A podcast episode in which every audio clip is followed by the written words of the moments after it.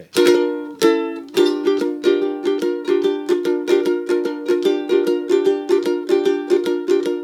Too much horror business, driving late at night.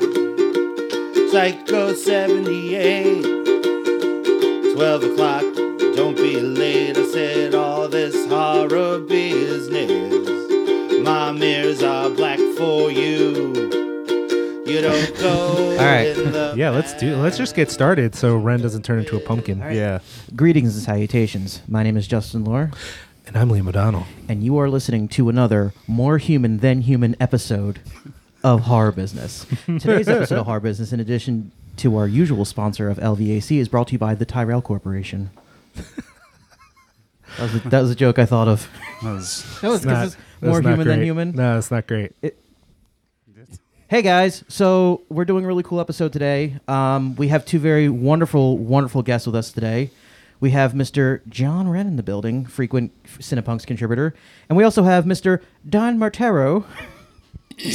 You know his. You know his name's John, right? I know his name's you know, John. I've it's- known him for it's- years. I have to. It's really awkward when it's like Tinder, and I'm hooked up through Mhm. my Facebook, and I tell it like I have to like I, I wait at least like three. You're like, yeah, my name's actually John. my I'm just John. lying." And they're just like, well, that's weird. It, it it is. So here's the thing that's actually kind of weird about it to me is that um, everyone else I know who has fake names, Facebook at some point forced them to have a real name. So no one has ever posted John enough on your wall that No. Facebook figured it out. No, I think it's like one of those things where I'm like hiding in plain sight. I like that. You know, it's just like a switch around. There's a lot of couple people that think my middle name's Pierre, and I'm just gonna let that lie. I. I, I want to believe. I it. so previously my Facebook name was Liam O, and someone posted, uh, or my mom posted something on my wall. Blah blah blah. My son, and literally she posted that. The next day, Facebook was like, "We suspect that Liam O is not your real name." Yeah, I don't know how. That I, happened don't, I honestly don't know how I've gone this long. Like, That happened to a buddy of mine. He's a tattoo artist, and he doesn't use his last name like as his like tattooing name. And they his la- he uses Rabbit. He's Tommy Rabbit on everything. You go to his website for his business. He's Tommy Sure, Rabbit. sure. And they were li- someone again, yeah, posted his last name.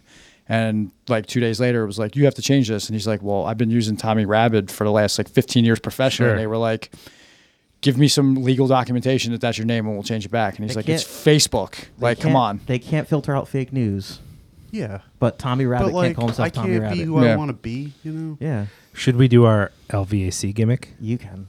Hey, uh, this episode is brought to you by the wonderful people at Lehigh Valley Apparel Creations. That's right, the Lehigh Valley's premier screen printing company. Uh, they do great work. Uh, if you're wondering, man, how could I find out about their awesome work? Simply go to Cinepunx.com and order a shirt, Mm-hmm. either a Cinepunk shirt or a Loudfast Philly shirt. Those if- were printed by and if you don't want to support Cinepunx, first off, we hate you. But if you don't want to go that route, you can just go to www.xlvacx.com. Chris Reject is not straight edge. He is not straight edge, Damn. but that is the website. yes. It's a it's a mystery. Let's just say it's a mystery uh, that you will Edge figure out on your own. I know man. it's not a mystery. He wants to. He wants to. it- It's all. It's all about getting at me. It's all about infuriating me. You think it's about you? I don't know. Chris has it out for me. I have it out for Chris. I don't want to talk about that anymore. Thanks, LVAC. We appreciate your patronage.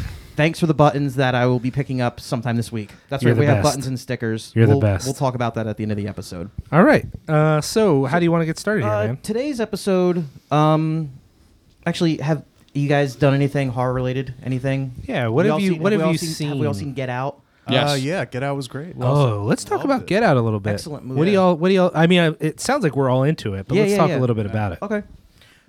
Um, I heard that you were very responsive to the film Get Out. That you were verbally responsive as you were watching it. I was, yes. Uh, I mean, but that's just me. That's just how I am. Um, I like the fact that it was very like. Uh,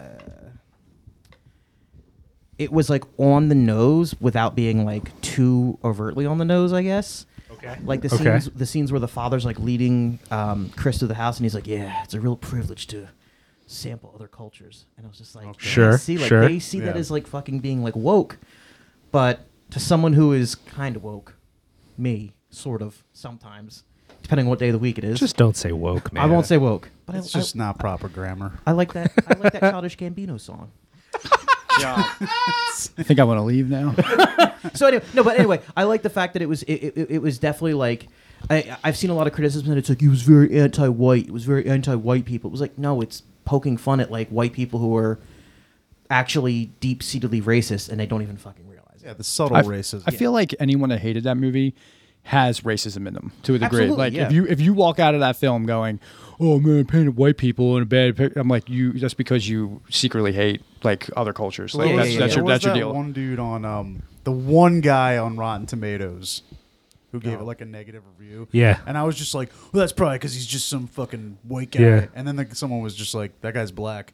Yeah, if And you I was read the like, if you that's read just the, re- one guy. Yeah. That- I think that's literally a guy being like, "Oh, I it's need- too many I- positive yeah, reviews." I think the, he re- was the just reviews getting- on IMDb are, are worse. Like the, a lot of them are. I'm like, well, that's clearly a racist person doing Right. this review. Like the IMDb ones, that's where it doesn't have 100. percent And it, they're they're. If, I mean, if you feel like reading some of that trash, you can go and read the IMDb reviews, and they're. That's what they, they basically say. It's like, oh well, it makes not all white people. Like I said, that, I said that in a theater next to a black couple as a joke at the end of the movie. I was like, whoa, whoa, not, and it, you know it was funny. Everyone laughed, but like these people are for real. Oh, like, yeah. I'm like, it was a movie. Like, Yeah. I, I the second so the first time I saw it was in a theater of mostly white people, except for one row of three black women who clapped at the end. No one else clapped oh except for me. And as I was walking out, there were literally there were pe- white people being like, I don't know, I thought it was kind of prejudice. Someone else was like, another dude literally said, I found it kind of predictable, and I was like.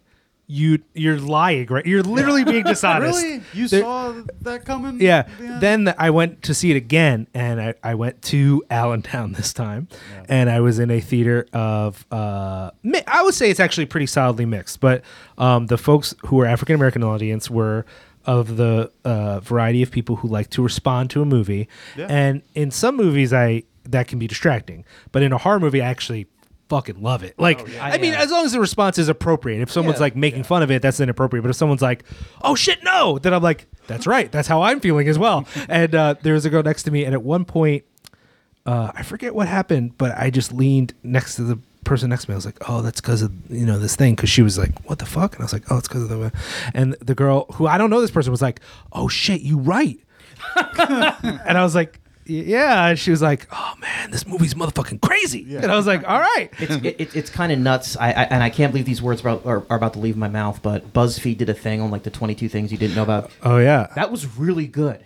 Uh, side note: most of those I actually did pick out, Oh really? See, I, the, the one that like, but only because I saw it twice. On the second yeah, yeah. viewing, I was like, "Oh Like, shit, what kind this." of what kind of stuff was? But the was reason on she there? was angry with the cop wasn't because she was woke. It was because she didn't want to leave a paper trail. Like how she was like, "Don't show him your license. Oh, Right. You don't have to do that. That See, wasn't her." This is why you got to see things twice. Uh, when they're when he's throwing, showing them the house. This wasn't in the BuzzFeed thing, but this is something I, that I picked up. They're showing them the house, and he's like, "You know, we always feel like there's a little piece of my mom in this kitchen, and she's in the kitchen. Literally, a piece of their one- mom is in the, the kitchen." one that blew my mind though was the scene where she's eating the Froot Loops and sipping the milk. Oh, It's they to keep- separated the colors and the the- whites. To keep this to, to be separate the white and the fair, colors, yeah. in an interview recently, he said that was reaching.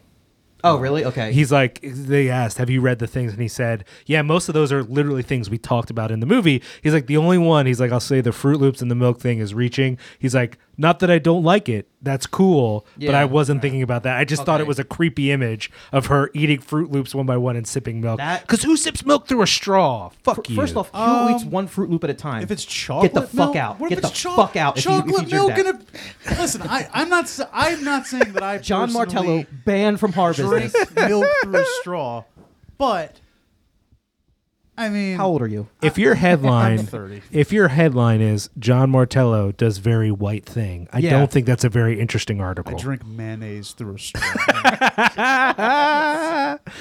uh, but I mean, I, I what I really thought was powerful about Get Out is not just all of the things that people are focusing on, which are good things, which is the subtle stuff, the messaging, all that stuff.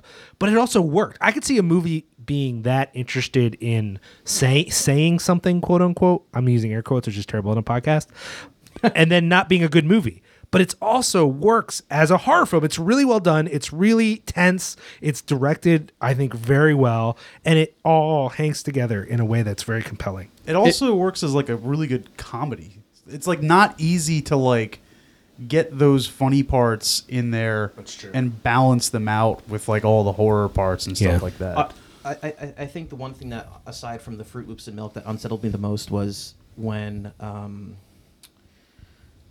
I forget her name, the girl.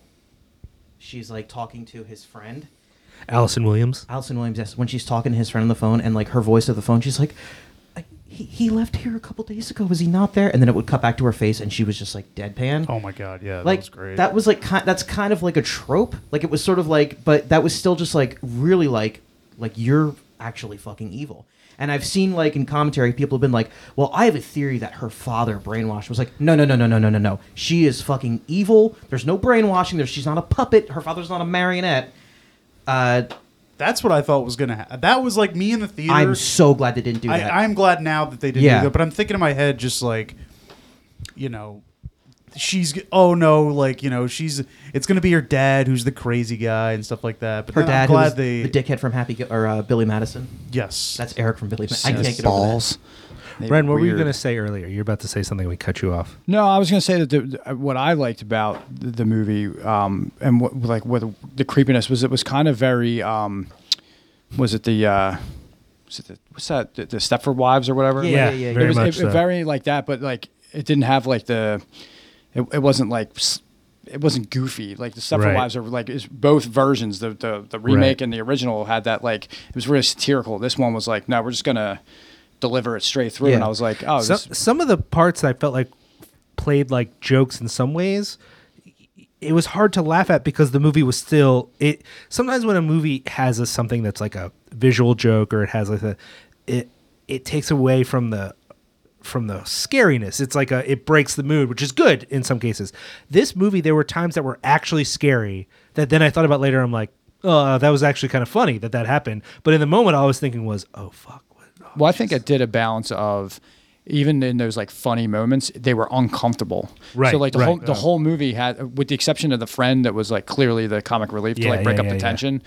Those awkward parts were so awkward that you were like, I'm uncomfortable. I'm. It's like you know, I, I would sit in my seat and be like, The scene, the, the scene where his girlfriend introduces him to, I think it's like her aunt, and she just like squeezes his shoulder, and she's like, "So is it true what they say?" Like I actually, like I that I like did like. Well, if you think about it, all those people were evaluating him. I mean, that was like no, no, no. It- But uh, still, yeah. it was still just like it really? was funny, Yeah. and then later on, when you think about it, and you're like, oh, her man is about to die. He's gonna bid, and she's eventually gonna have sex with this with this physical body with her yeah. man with her husband's brain inside. It was creepy, but in the moment, I, you know, I didn't that that reveal hadn't happened yet, so I'm like. These people are fucking weird. Like it's Yeah, cra- yeah. like I mean, not not that they're that weird because some of the things that they say, I'm like, oh, I've heard people say that at a party with. I'm with amazed they didn't trot out the extra muscle stereotype Yeah. crap. Like I'm, I'm shocked that didn't make an appearance. This is a good movie. It was a great movie. it Yeah. great. I'm And really and excited to see what he does next too. Yeah, I love that he's going to be doing a series of these. Um, was there anything else anyone saw that they wanted to talk about horror wise? Um, trying to think. My life was dominated by Get Out. Like there was literally, I haven't Yeah, had a chance to go see anything else. Um, no horror. No, no. I mean, I saw Logan, but that wasn't a horror movie. Yeah, we can't talk about that. I mean, we can. Was it Logan good? Is it good? Yeah, Logan was awesome. It's fantastic. It was like the It's Marvel version of like the road. Like you just knew that there was like this inevitable doom the whole Shit. time. like I. I need to see it. th- I like legitimately feel bad for the kids that were brought in that theater. You're you're you're not the you're not the first. I, I've read that nu- like there are people who like I think Mark Waid on Twitter was just like, don't take your children to see this. Not because it's like sexually explicit or like No. that, because like children don't need to be exposed. It's not even the violence or the you know there's boobs in it. Are there boobs? There are boobs. Yes. Like one, one, one set of boobies. All right. All right. let's move on, please. Yes. we went from talking about how woke lore is to all of us being like boobs in the movie. Hey man, I, I got nothing. Is that going to be your next podcast? Woke boobs. Woke boobs, boobs. sleepy boobies. Uh, but it's the you're saying it's the atmosphere. Kids don't need to see a stark film like It, that. it is just. Yeah, I don't want to say anything without without ruining it. For Well, I- multiple times, I will say this: uh, multiple locations, multiple times a day, the Alamo Drafthouse has been tweeting uh, or posting on Facebook. Just a reminder, parents: Logan is not for children. Do not bring your children to see Logan. That's like partially why they called it that too. They called it instead of calling it like a Wolverine, you know, end of days. They called it Logan, you right. know, like because they thought that would, you know, parents wouldn't bring their kids because well, well, but oh, it's not X-Men." parents are stupid. We had parents. I had, pa- I had parents walk out with their three. One mom brought their three three kids. They're probably all like ten. They walked out during Sure. the, they walked out during the opening scene. Like they got through. Like I'm, I'm sure you've read it's it's it's all over the internet, but the Deadpool spoilers first. And once you get past like that is even like okay, it's Deadpool. Like we know what Deadpool brings to the table with Sure. as far as like gratuity. Yeah. And then the first scene of the movie, if you haven't seen it, I'm not going to tell you what it is, but the first scene of the movie is pretty vicious. Like the opening's vicious, and they were like, "Well, let's get out of He here," and also they left. says fuck like a million times. Like, Yeah. Cool. That's that's. I guess we're gonna go see Logan. yeah, Yeah. you guys should. I see mean, I want. I always really wanted to see it, but I've got a baby. I'm gonna see it. I, I will make this this even. I'll say this. I think it's the best X Men movie. no, it's definitely the best X Men movie. Yeah. Like That's that's. Uh, is that really that big an accomplishment? No, Yes. but I think it. Tra- I think its accomplishment is it transcends Okay. from a comic book movie to like a real movie that just happens to have a mutant in it. Like it's more than just a comic book movie. Like if you look at the Marvel movies, with the exception of maybe like the Winter Soldier, Yeah. they're all like comic booky. Um, this one wasn't. This was this is gritty. Like I said, like it has that ominous atmosphere of the of the road where you know Right. something bad's going to happen. Like everyone, you don't need to see the movie. You know what happens at the end to a, to an extent you know you know you know these bad things are coming because even the trailer with Johnny Cash is hurt. Like you're like this is this is gonna be a dark movie. and it's based on. It's loosely based on Old Man Logan. Which Yes. is I of heard the it's like very loose. Like I haven't heard there's. No, You the- read Old Man Logan? no, it's it's it's I've never read it, but You I need to read I- that. Yeah, I'll read it. No, I'll other your- other than his suggestion. his situation with like how his body's reacting to certain Yeah. like things, it's it's a completely different. Cool. Because I would have loved to see there was a specific scene, and after you guys have seen it, I'll we'll, we'll talk about it. But there's a specific specific scene that I wish they included in this movie that they didn't. But I like what how they did it anyway. Was it a scene from the the book? No, they didn't do it. They didn't okay, do okay. it, but I wish they did. Okay. And but what they did for the movie was still just as like mm, like it, it still gets you. So this is also not horror related, No. but I'm thinking of it because we're talking about Logan. Have y'all been watching that show Legion? Ooh. Yo, I haven't. That the last ep- I need to rewatch the last episode because I had no fucking clue. Like I knew he was in some kind of astral plane. Legion is It's- similarly related to comic to a comic book, but not based off a comic book, and to me is nothing like any comic book thing I've ever seen before. It's the most out of the box comic book thing I've ever. I mean, it's it, it, it's done in such a way that's literally like, okay, so Legion has mental powers, Mm-hmm. and so rather than make those like, you know, if you're watching a mutant thing and someone does something with their mind, either you see nothing, or there's like weird like you sometimes with telekinesis there'll be like waves or whatever. Yeah, yeah. Or the Psylocke butterfly. Yeah, yeah, yeah. With Legion, it's like, what if we just abstractly through sort of a like uh, weird film techniques show you what's happening with him? Okay. So like, let's just freeze frame and do something weird, or let's just have strange stuff in the background. And you know, anyone who's familiar with Legion from the comic books, the whole idea is: is Legion actually insane, or is it like his powers are so Which personality is in charge? Like. yeah, well, so they've sort of abandoned the personality okay. thing, but maybe not. Have they? Because there's that the fat dude. I don't want. Let's not give. Let's not give anything away. Give anyway. Sorry. The point is, is that Legion doesn't in this version. David doesn't know he has powers. He's just in a mental home. Okay. Stuff happens. That's Okay. pretty clear. He does have powers. A team of mutants, all of which original, none of which from the comics, Ooh. save him. And they're like, "You're not crazy. You have powers." And now at episode four, they're about to have episode five. You're kind of at the point where it's like, it could be both. It could be that the powers are making his crazy worse. It could be that he's not crazy. His powers are just fucked up. It could be that an alien life form is living inside. You don't know. And the way that they show you that you don't know is like layer upon layer of weird. I like that. And it's really cool so far. Cool. Also, Audrey Plaza is fucking great. Mm-hmm. She's she's a nutcase, man. Plays a great nutcase. Yeah. Is it Audrey or Aubrey? I don't. I think it's. Aubrey. Did I Aubrey. say Audrey? Yeah, it's Aubrey, I think. Hmm. So Aubrey Plaza, if you're Aubrey listening, Plaza. we're sorry. Come to Butthead. I'm sure she doesn't care. So it's funny that John had said earlier that there was an excessive use of the word "fuck" in Logan, oh. which leads us perfectly into this, into this perfect episode's segue. topic. Yeah. That's a great. Today we are segue. going to discuss the works of one Robert. I should have looked at his, T last, his real last name. S Robert J. T zombie. Robert T. Zombie, not the Bobby Z who was in the Revolution, mind you. That was good. That, was, yeah, good. it's Good yeah, reference. It was good, yeah. Wearing the Um, So yeah, we're going to be talking about the works of Rob Zombie. Um, n- his movies, obviously. Um, we have a pretty divisive group here. I think we all have some pretty Yeah. mixed, multicultured. Uh, no, not what the hell am I talking about? A lot of mixed opinions of the works of Rob Zombie. Um, and we're gonna be digging deep. We're gonna we're gonna we're gonna reach in and we're gonna fucking pull out the bones and shine lights on them, and we're gonna dissect those bones, and we're gonna get to the bottom of Rob Zombie's catalog. I put forth my thesis on Rob Zombie as a thesis I have similar to one Eli Roth.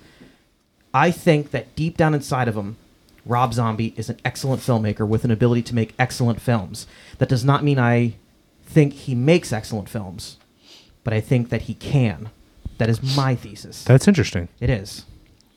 I partially agree with you. Yes. Only based off one movie though. Yeah. That's what I'm saying is that movie, and I think at least three of us, I don't know where Wren stands on this. No, he's anti. He's an- we'll get there. We'll, We'll, get, there. Yeah. So you want to take a, just a quick break and then We'll do a quick break and, And then, then we'll we're come gonna- back and we'll dive in. We're gonna dive in. I guess we'll talk about. Yeah, yeah. We'll we'll, we'll dive in when we get back. So stay tuned for more Chillerama. what? Yeah, it's like Wait, a Rob what? Zombie thing. Rob, no, Rob Zombie oh, always Oh, has yes, things like yeah. you know, the, you know, Cap- Hey, it's Bill Moseley, and you're listening to Horror Business. Howdy, folks. You like blood, violence, freaks of nature? On a stormy Halloween night, four young people set out across the back roads of America What's that? It's a hitchhiker. What, should we stop? We can't leave it right here in the rain. in search of a mysterious figure known only as Doctor Satan. You know anything about the legend of Dr. Satan? Yeah, I can show you. Dr. Satan! Ah, Dr. Satan! what they uncovered You ain't seen nothing yet. Is the most horrifying and shocking tale of carnage ever seen. well, I bet you'd stick your head in the fire if I told you you could see hell. You seen this girl? Yeah, they want to play Nancy Drew with this local legend that people call Dr. Satan. Stupid kids probably got themselves lost. Let's get out of this nut house. The boogeyman is real, oh, and you found him.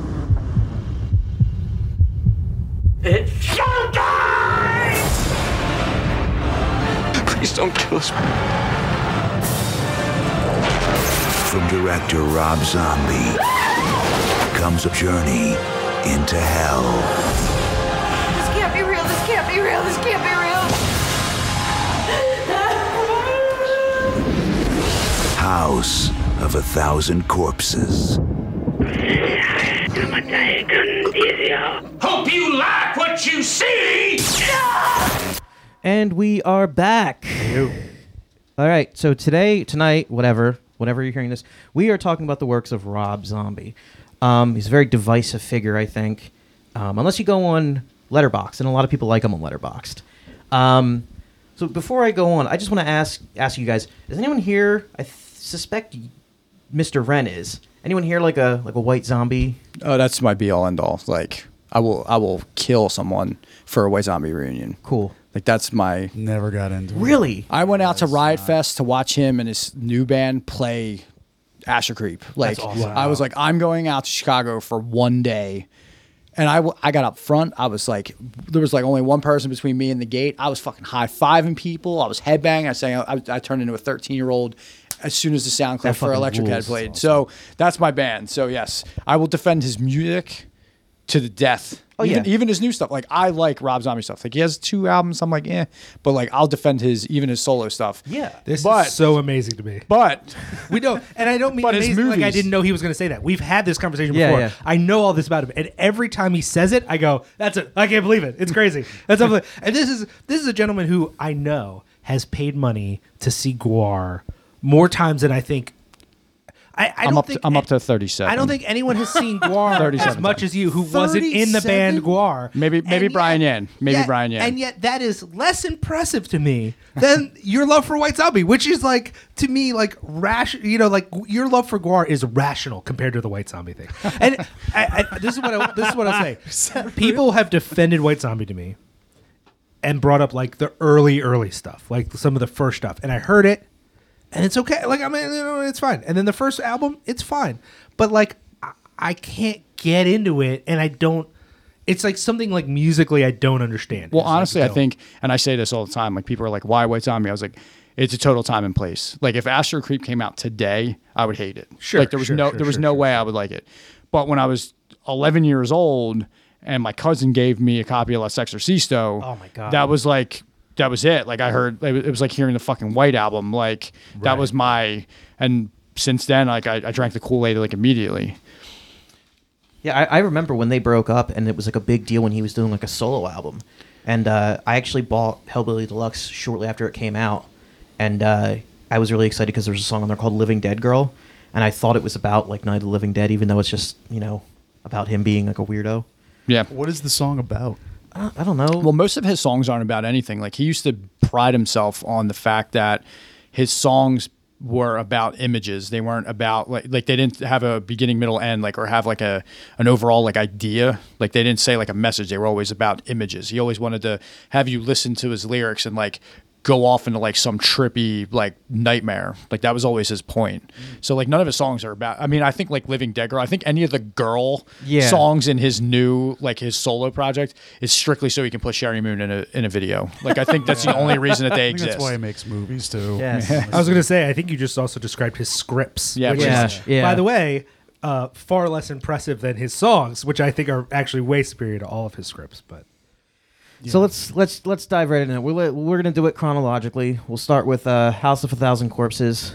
Um, it was how, how many of you saw this movie when it first came out? Um, I I, saw s- it. I saw it illegally when it was still had the like universal like pictures like like yeah. emblem like watermark on it and it was different than what came out in the theaters if you remember when the um the exorcist like the version you never saw like Yeah, came yeah, out yeah. they showed a trailer for it and there was like just someone digging a grave and it was like there was like all these graves like that was the teaser for it just said rob zombie's house of a thousand remember that, yeah. corpses Oh, yeah, that and I was like teaser. what the fuck is this? So like I went on like ShareBear or whatever the hell like the illegal like service thing was, and I found it. There was like a screener that leaked, and there was about twenty mi- minutes that are, and he zombie even says like he's like yeah they exist. The tw- there's twenty minutes in that movie that I saw that never made the final cut. They're, it's not on the DVD. It's not on the Blu-ray. And zombies Really? like Shit. zombies like I don't know if I'll ever put it in there. And I'm like that's crazy. You should put that in there because there's certain things that were in the theatrical version that I was like, well, they were like, what the fuck is that thing? Like when she gets low, when they lower the casket down, and all of a sudden there's like weird like zombies or whatever the hell like come out and like tear the casket apart and like steal the one friend.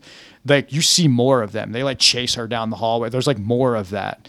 That there's not. You see Mermaid Man or whatever the fuck they called uh, Rainn Wilson's Yeah, character. yeah, yeah. Like you see him. You see more of like they they kind of spliced it in a little bit in the background. Like there's like all those like trippy images in the background of like him torturing Rainn Wilson, but Sure. you see like like he filmed the whole scene of him like killing him. Right. So there there was more to the movie. It was definitely more visceral, and maybe that's why it never got like put out because it was it probably would have made the movie NC seventeen. Hmm.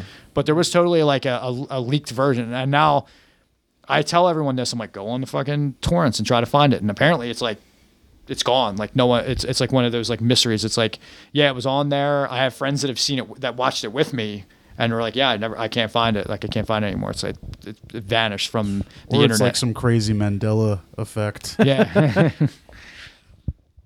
you know what the Mandela effect is? Yeah, yeah, yeah. Okay. Yeah. I was, I was, I was giving you a look because I was trying to come up with the best reference to um, Sinbad in the in the in the Shazam? Shazam that I could come up with, and I couldn't come up with one. But, um, I, It's but uh, okay, let's talk about this. What do you guys? I mean, okay. Let me just start off saying I don't know about how you feel, but when I first saw this movie, I thought it was great. I didn't like it when I first Nah, saw it. I neither still don't like it. Oh, I saw I it in the back it. theater and I was into it. I was so into it. I think watching it now, I can, there, there there are parts of it that I like. There there are parts of that have grown on me. Um, and it even says in my notes like one of the pros I gave is it definitely gets an A for effort. Um, i- it's sort of like I understand what he was going for, um, and I understand what he was trying to achieve. I just don't quite think he gets there. It's like I I could compare it to like an Ed Wood thing, where you can tell that he like generally loves what he's doing. That's exactly yeah. but God, his wife is so annoying, man. Well, like that's that's she cannot act that's like that's the thing I've I, I've said about Rob Zombie is like it, it's that's that's part of like my thesis behind it is like you hear interviews with that guy, he seems like super down to earth, super. He knows his shit when it comes to horror movies. Like that dude has forgotten more about horror movies than I'll ever know. Yeah. And it's like, so when when he's making this, it's like I I know what he's going for, and I know that it's like it's like a legitimate homage to like you know exploitation flicks, but it's just it just it, it, it's almost like it's like this is the this movie was the first one where I, I just hate the forced like colloquialism. I, if I'm even saying that right, like the whole Oh like God, you, the Rob Zombie similes, you mean? yeah, just like you know Oh, okay, that's through every one of his it movies is too. it's uh, not Lords of Salem. no, yeah, not Lords of Salem. But it's like you're right. it's like one of those things where he's just like, well, you know, like if you had gone this way, you would be alive right now, and if my uncle Jack had tits, he'd be my aunt Jackie. Like, Yeah, it's you know, like just that's every- it's It's, like- just like insane shit like that. you know, it's colder than a bitch's tits in a TGI Fridays freezer or something like that. Yeah. Like, it's like who the fuck says that? Wait, you've Like, never said that? not that. I've used Bennigan's I, usually. I think his like I for for House of Thousand Corpses, it was a clear homage to Texas Chainsaw Massacre. Like, Yeah, yeah, through yeah. and through. But it was more caricature, like where because let's be real here, and I, and I was thinking about this like on the way up, like something like House of Thousand Corpses, and even the, the next one we'll talk about, Devil's Rejects. Like the acting in those movies are atrocious. But if you look at Texas Chainsaw Massacre, which is a movie that's near and dear to my heart, the acting's terrible. Like they're they're I, they're th- it's similar to that. Like, there's no difference to me with the acting because some people are like, "Well, this this was a shitty exploitation because the acting was terrible." I'm like, let's go look at like Last House on the Left. Like, that was terrible. It's, like the acting in that movie is awful. Oh, I like the acting in no, Last House no, it's a great, great movie, but I won't defend the acting. Like, I think the story. But the thing, is the difference between his movie and the Texas Chainsaw Massacre, The Texas Chainsaw Massacre just had that like ominous feel. Like House of a Thousand Corpses never had it because everybody, every character is so zany, like they're so different. And like Otis is like this, you know, he's like a sadist, and uh, what's her fa- baby? Baby, yeah, yeah. she she's all like making noises and like laughing, giddy, and like So half painting I don't face. have a all that. problem with the characters per se. I do like the grandfather. I'll go out in the front and say his stand-up routine. I'm with Chris Hardwick when he's like laughing his ass off. his fucking stand-up is the best. You're a crazy person. But okay, so with House of a Thousand Corpses, uh, my actual problem with it, which is immediately changes with Devil's Rejects. I think I, I dislike these movies for two different reasons. I actually really think the filmmaking in House of a Thousand Corpses is I mean side note, the the number one problem with every single one of these movies is the script. Oh, he's terrible Um, at it. I, and I think we can address that. I don't even really want to talk about the scripts till we get to uh, Lords of Salem because I think obviously there, there's the least amount of talking, so that's why I think Yeah, I like yeah, it. yeah, yeah. But but but uh, just thinking about the filmmaking in House of a Thousand Corpses, there's a number of sequences that I will call the Rob Zombie video effect. So remember Rob Zombie videos? There'd always be these weird like zoom in and zoom outs and color filters and slow motion parts, mostly of Sheri Moon dancing. That's tends Yeah, to be yeah, his yeah. theme, but other stuff too. Then pretending to drive in a car or whatever. He uses that effect in a way that he doesn't in any of the other films in House of a Thousand Corpses. That's what- yeah. For dramatic scenes, and for whatever reason, on this viewing, whereas I found that I don't know interesting or charming the first time I saw it, which I saw it in the theater. On this viewing, it made me fucking mad, and I think it's the only time. Um, and I've only this is the only time I've seen it since it was in the theater. I really disliked it. It was it was it was at a level of the quality of filmmaking. Whereas, yes, I agree that the performances are all terrible, and Sheri's particularly annoying in this one. Um, I fucking love Sid Haig in this one. I, as I Oh, was Sid watching it, I Haig was like, Sid Haig is is, the saving so grace. charming in it. Yeah. and even fucking um, Otis is uh, the guy who does our horror business. Bill Moseley. Bill, Bill Moseley. Moseley. Even Bill Moseley in it, he's annoying, but Yeah, I, but but I like it. Like I, I'm actually okay. And Chris Hardwick is the fucking worst. Even Rainn Wilson is not really great. They all work for me. I think I, I Tom I, I don't, awesome. I don't have a problem with the goofy characters, but watching the film is annoying in a way that is so distinct from Devil's Rejects because um, I think just visually, Devil's Rejects is actually, um, and not the camera work, but the coloring and some of the shots is actually a visually impressive movie. It actually kind of like is interesting. So like I watched these back to back, and I was like, man, I just don't like the quality of House of a Thousand Corpses. Um, even though I also there's other things I don't like. I think it's kind Yeah. of silly. I will say- it's never scary, whatever, whatever. I just don't like the way it's made. Whereas Devil's Rejects, I kind of feel the opposite. Like, I think I don't know. I know we're not talking about Devil's Rejects yet, but this is how I thought about them because I watched them back to back. Whereas in Devil's Rejects, I find Sid Haig, Sid Haig playing the same fucking character annoying and frustrating and not interesting. Yeah, yeah, yeah. And um, you know, somehow taking Otis from a guy who just rambles and says crazy shit in House of a Thousand Corpses to like sort of like a coherent. He's a coherent human Yeah. in Devil's Rejects. He's almost like too normal. He's And- like normal and Yeah. awful, and I don't.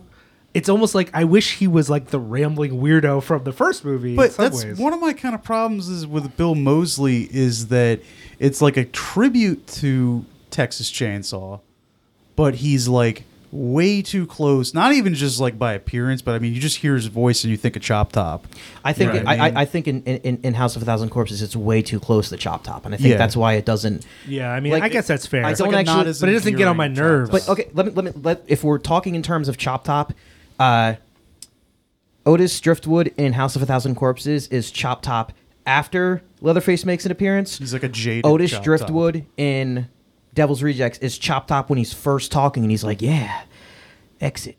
E X I T it spells exit, and he's like talking, and he's really fucking creepy, like, Yeah. and he's actually threatening. It- he- but in just House of a Thousand Corpses, it's just like it. it the, the characters, it, it's just like To be I- fair, I- I, mean, I, I, I'm, I'm I'm being negative on it because I think that um, I was surprised how much I didn't like it because prior to this, I, I saw it in the theater and I enjoyed it, and I kind of saw uh, Rob Zombie's career differently at that point, where I kind of was like into those first two movies, Yeah, yeah. and then rewatching it, I didn't enjoy it, but now that I've watched in preparation for this. Basically, almost all of his. I guess I even watched the cartoon, but I didn't watch. Uh, I didn't watch that. Yeah, but I didn't watch. I actually, and we'll get there. I never. I didn't get to thirty-one. I I, I dropped off at Lords of Salem, and then I was like, Oh, uh, I got. I'm gonna squeeze in thirty-one. I couldn't get there. But um, but for House of a Thousand Corpses, it's actually still. Even though I think it's made badly in a way that I find frustrating, it's still somewhat enjoyable. I didn't hate the experience. Like watching it, like I didn't like it as much as I used to, but I didn't think what a. F-. If he had ended with House for the Corpses, I think uh, House a Thousand Corpses, I think we would be like, yo, remember that time Rob Zombie made a movie? This is all right. He did okay. See, it's I- fine. I, could put it on at a party and be like, "Hey, it's on House of a Thousand Corpses, everybody." Yeah, yeah. it's- Wacky stuff shit. happens. It's fine. You know. Well, uh, my my feeling for that is, and like I, s- I said, I'll defend his uh, music, not his movies. For House of Thousand Corpses, I think it's a weak one. Yeah. it's it's not. It's one of the two that I'll legitimately back. Um, putting it on even recently, which is the first time I watched it in like a couple of years, uh, because if, if I go to one, if, if I'm like, oh, I got want to watch a Rob Zombie movie, I'll put on Devil's Rejects. Um, House of Thousand Corpses for me, I look at it and for some reason I'm able to, and it's the same thing when I watch a, a- any horror movie. I can take myself out of my normal self and kind of place myself when it was happening. And I look at it as this is his first time he had a budget. This is the first time he did anything longer than four minutes, you know, for one of his music videos. It, it in a way, it kind of was his a music video, as you said, like when he did all the weird filters. It was an hour and a half music video minus the music, so. That's a minus critique. minus the music, which for for whatever reason I I look at him like, all right, it's his first go. Like, I'm not gonna. uh, Maybe it's because I, I don't judge it as harshly because it was his first like hurrah. Like, your sophomore, let's see what you can do. You know, if, if you screw that up, then okay, maybe you're heading in the wrong direction. But I think his first movie, like, I can watch it. Maybe it's because of the visuals. Maybe it's, you know, because it's so crazy and it's it's a movie that you don't have to think about because, I mean, it's all white. You know, it's it's white trash, crazy characters that say things that don't make any sense in any Right. context. So you don't have to like you can just put it on, walk out, make a sandwich, come back, and you can hear the I feel like this is also, and again, I'm not trying to get into Devil's Rejects yet, which I think is going to be a movie we really argue about. But um, I actually think Sheri, in some ways, works as being really annoying in House of a Thousand Corpses in a way that doesn't work as well for me in Devil's Rejects, and certainly doesn't work when she's supposed to be fucking Michael Myers' mother. Uh, that, that, that that doesn't work at all. But like in House of a Thousand Corpses, even though it's like I grit my teeth every time she's on camera. Isn't that the goddamn point? Like that's Well, like here's the, the, here- here's the thing about her. The one the one scene I will I will go to bat because I, I really don't enjoy her in this movie. But the one scene I do think she's like good at is this the the red hot pussy liquor scene where she's in like a liquor store and she's like talking to the guy and uh, he's like so amazed that this like beautiful woman's talking to him and he's like buying into her bullshit and then she's like kind of impressed that he's like buying into her bullshit so he, he's he's like you guys gonna get fucked up and she's like yeah we're gonna get fucked up and do fucked up shit and she's like I'm getting away with this right now. I'm like buying all this fucking shit, and this fucking idiot doesn't suspect a thing. Like, it, it, it it's she's like a likable character in that scene. And likewise, when she's talking to Rainn Wilson in the beginning, when they're like sitting in the couch, like she's actually just being a person, and she's fine at just being a person. It's when she's like, "Can you guess my favorite movie star?" And it just it takes it from like like I understand that she's supposed to be abrasive, but she's it's too fucking much. Can I say this is that I think that like it has a lot to do that Rob Zombie and Sheri Moon are like so in love with each other. It's a beautiful thing. and, and, like it's a that- beautiful like thing. where you know she's just like, "How was that, babe?" And he's like, "Oh, it was great, babe." I love it. You I know, love the like- relationship. It's the most beautiful thing in the world. Yeah, you know. yeah, but it forces me to have to deal with these fucking movies. Yeah, yeah. Which again, this first one, I'm kind of like, eh, his wife's in it. You know, Sid Yeah. Haig's in it. Uh, fucking Bill Moseley. Like, good for you. You got a bunch of people together you like. Yeah, yeah. You put them in a shitty music Tom video. Towles is in it. Come on, man. I mean, I, I don't love it, you know, and uh, it, I don't know why I liked it more when it was in the theater. And what is so there's a, uh, but okay, cool, whatever. You did the thing. Can we transition to Devil's Rejects now? Because I'm gonna can, I, have can I this say? fight. Can I say that I do? you do kind- drink milk through a straw. I do drink milk. No, that's not true. I will. I, that's fake news. Sad. Uh, no, the um, I do kind of love the last shot of the movie. oh, really? That like zoom out shot where he shoots the dude. yeah. That I I don't know. Oh, where where where where where he kills the the, the he cop. kills the sheriff. Yeah. Yeah, that's not the last shot of the movie. Isn't it? No, No, last that's shot's like- in the movie when she jumps in the car with with uh Sid w- Haig. with Sid Haig, and it's revealed that And they're Moseley's like, in the back. They're, Okay. they're in well, on I mean, it. the, but that's like at the oh no, end. the sh- where he kills. Okay, no, I'm on board with you on this. That is because You know what it's I'm so talking about? long. That It's long and zoom- drawn it out. just Yeah, yeah, zooms yeah. out After forever. I don't. I again, every time he gets fancy in this movie, I don't like it. That's I the don't only think he fancy does it time right. I I'm- I'm it. and that's actually- another scene I because don't. I'm not that's into. that is like because like his style i- is just like so much like unnecessary shaky cam. it's so idiocentric and like impulsive and like instant gratification that it, it, it's like literally like 30 seconds, which doesn't sound like much, Yeah. but watch a shot that lasts longer than 10 seconds in any Rob Zombie movie. And it's like you keep, and it just pulls out, and then it stops, and it's there for about 10 seconds, and then he fucking shoots him. yeah.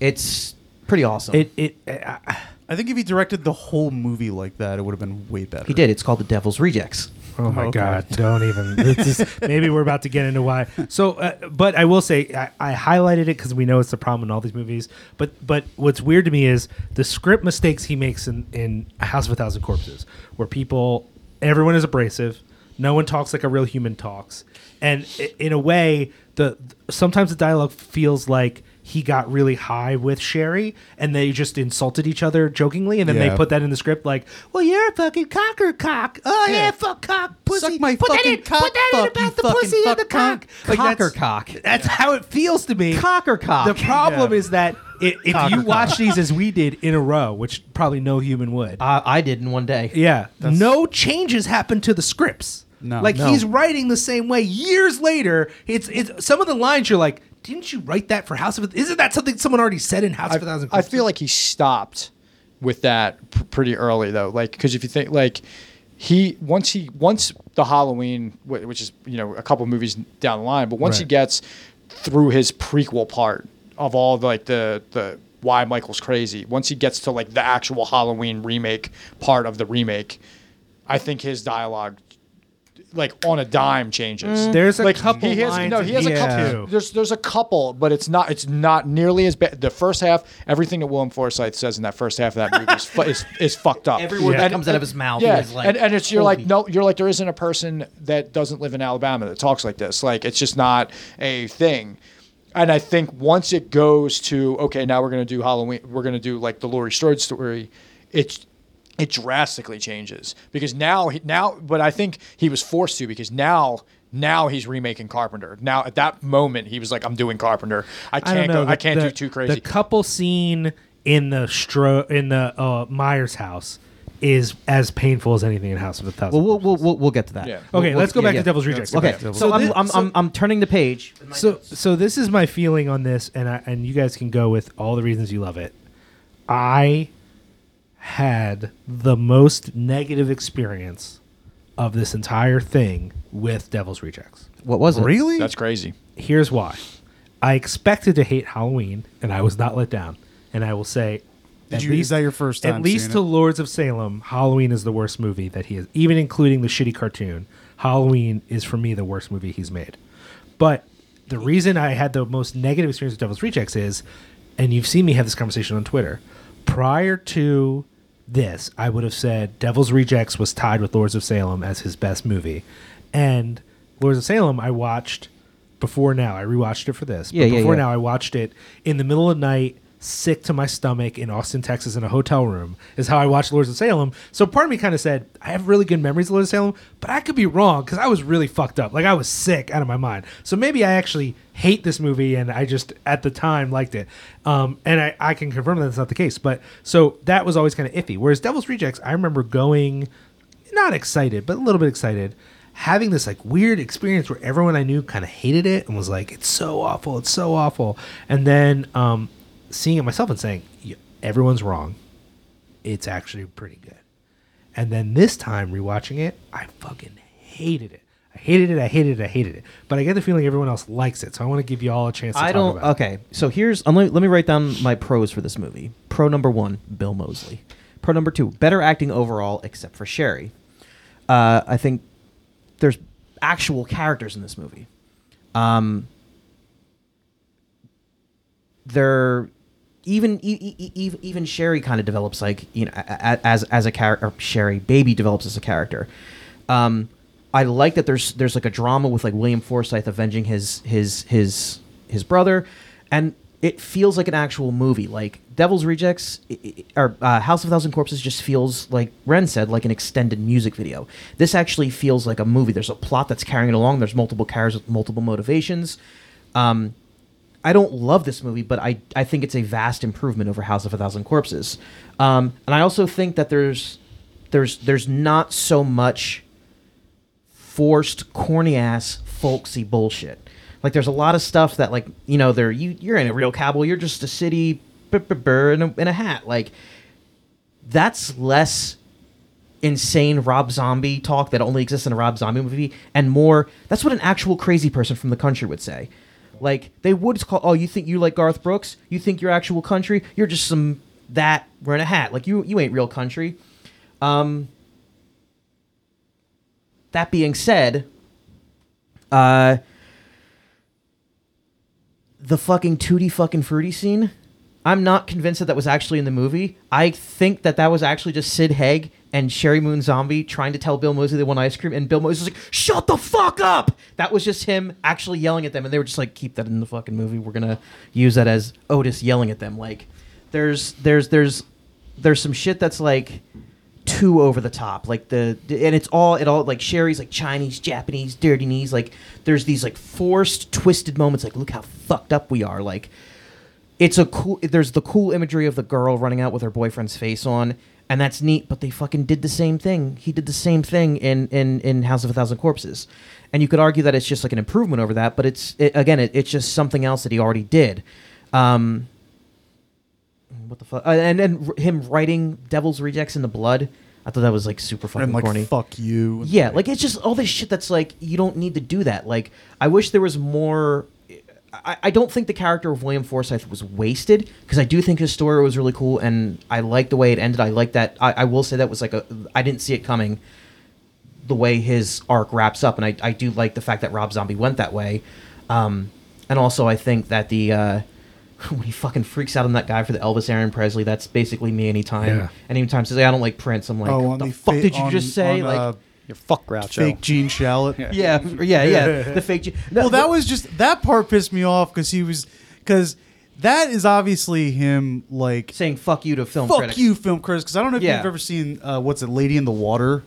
Yeah, But it's the there's same that thing. one scene in Lady in the Water where it's literally the guy reading like reviews of, of Yeah, whatever, it's like how it's like it's how you the know. Gremlins killed uh, what's his face uh, Leonard uh, Leonard Maltin Yeah, in Gremlins yeah, 2. yeah, yeah. Yes, yeah, No, that was that was kind of and great. I'm and not and gonna- uh, but I think the worst thing about this movie, um, I mean, aside from the, the, the there's I know a lot of people don't like it because of the scene where uh, Moseley. Um, the thing with the gun where he like sexually assaults her, and even like I, I I actually watched the making of it today, and even him and Sheri Moon were just like, yeah, making that scene was like rough. Like Sheri Moon was like, I was crying when they were making it, and Moseley was like, I was just bummed out, man. I was like, Rob, why are you making me do this? This is bumming me out.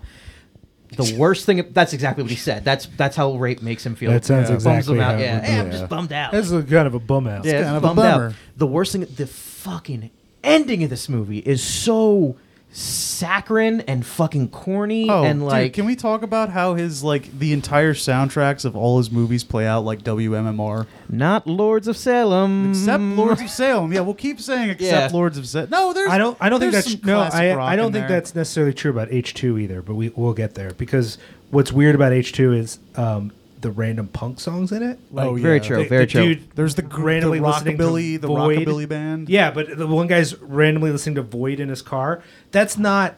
No one. You know what I mean? Like sometimes we hear a piece of music in someone's car. You're like, oh, they just picked a random loud song. No one picks a Void B side. Yeah. Unintentionally, especially not Rob Zombie. Like he literally was like, "Yeah, we're putting this car." Why? For what? Uh, we'll, okay, we'll get. we'll get there. We'll get there. Yeah, we'll get there. We'll get there. I feel like John, you like this movie. Yeah, wanna I do. more You- I, you- I, yeah. I, I legitimately back it. Like it's the Let's- one. It's the one. I, about it. it's the one I will go back to. To me, it's it's it, it was a good exploitation film. Like I didn't find anything like I've I, movies I've cited before, like uh, Last House on the Left, or even something like um, The Hills Have Eyes, like stuff that's like exploitation. It, to me, it seemed no different than that. Like again, you go back to the acting. Like I think a lot of his shots, he made it look like a. Like you didn't know what time it was in. Like Yeah, yeah, was it, you don't was know it, was where it it's now at. or was it the 70s? Like when the fuck when did, did this movie happen? Um, I liked all that. I I think William Forsythe. I like I love the the sheriff's storyline. I think that that storyline was yeah. great. Like getting the revenge. I also I I don't like. Rob has this way of making bad guys win. Like that's his thing. He's like, oh, I'm always going to let the bad guy win, and he does it throughout all of his films. Um, that was the one thing I didn't like is that they were like, oh, you know, the bad guys, uh, like the bad guys won in House of Thousand Corpses. They basically won in Devil's Rejects. That's that's my one knock is like, come on, like let's. But I mean, he did kill them with like a hail of gunfire. He gave them like their glory, but I do like that he like he fucked your morals up because you cheer for the Fireflies the whole Yeah, movie. yeah, yeah. And William Forsythe, who's who is the good guy, who's getting a revenge for them murdering his brother, you're like, I fucking hate this guy. Like, I don't want him to cat. Like, you, when Tiny kills him, you're like, yeah, I'm, I'm into this. Like, This- this, is this- this is great. Like, and you you- and and I like that they use Tiny because he's the guy that's like, oh, they burned him when he was a kid. Like, he's the picked on, like, forgotten, like freak of a brother Yeah, yeah. that and and he just like it's like well it's my family and i love them and i'm just gonna do what's for, and he just kills this sheriff that's trying to kill them like he blindly fought like i like all what he did like w- with that like i i think i can i can sit and watch that movie beginning to end and yeah the little the little like the tutti fucking fruity stuff like that is awful. Like when I saw it in theaters, I was like, oh god. Yeah. Like there's there's certain d- bits of his dialogue which we've said like all of his he should never write a script ever again. Um, I can get past that because I think the story's good. I like that they he plays on your morals. Um, I like all the characters, even the supplemental characters, like Ken Foree's character and whatnot, like the, Yeah, the pimp yeah. and whatnot. Like I, I like. There's nothing to me about that movie that I can go. I hate this. The only thing I didn't wish they did was I wish they didn't give them the, like you know the glory going out in the like you know the glory like with the gunfire like oh we're well we're caught but we're not really we're gonna go out on our terms. to the entire solo. yeah. The entire Like the, the entire fucking song. And and the other thing is that that scene Freebird. the scene does play out too long because he with how long he lets that scene play out by going through the whole fucking solo of Freebird or uh, he you see the CG bullets like he Oh, yeah. if if he if he sped that up and got through it like uh, or just let them drive and you just heard the gunshots and that was all it was and you didn't have to see it like he wouldn't have cheesed it up with CG bullets Yeah. like and with if you're going to do a scene that that's that slow and that focused on those three characters you should have had a special effects guy Yeah, come in especially and with a guy who's like you know that into the genre. Yeah. When I say that people like Rob Zombie more than I understand, um, a person I know in the real world, not just a random person on Letterboxd, a person I actually know You've as interacted a human with. that, that doesn't have brain damage, who's like a Jesus. real person, literally tweeted at me when I explained that I thought that scene was particularly stupid. That that was the greatest ending in cinematic history. Who said that? Do I know them? No, you don't know. Okay. Do I know them? No, you don't know that. Oh. This like is a person. legitimately, this is what they think. They, it's one of their favorite movies of all time. It's like a top 10 film for them. And the ending is the best part, which is for me, in a movie that has gun rape and the Tutti Frutti scene and any number of scenes that I hate. I fucking hate. The ending is the worst part. The, f- the free bird needle. The needle drop almost makes me go. When that moment happened on this watch, I thought, does Rob Zombie also hate this movie? Because that's what that felt like. That felt like him going, "Oh, you like this movie, fuckos? How about this?" Meh, meh, meh. Like it, it was the Greatest so- goddamn guitar solo of all time, man.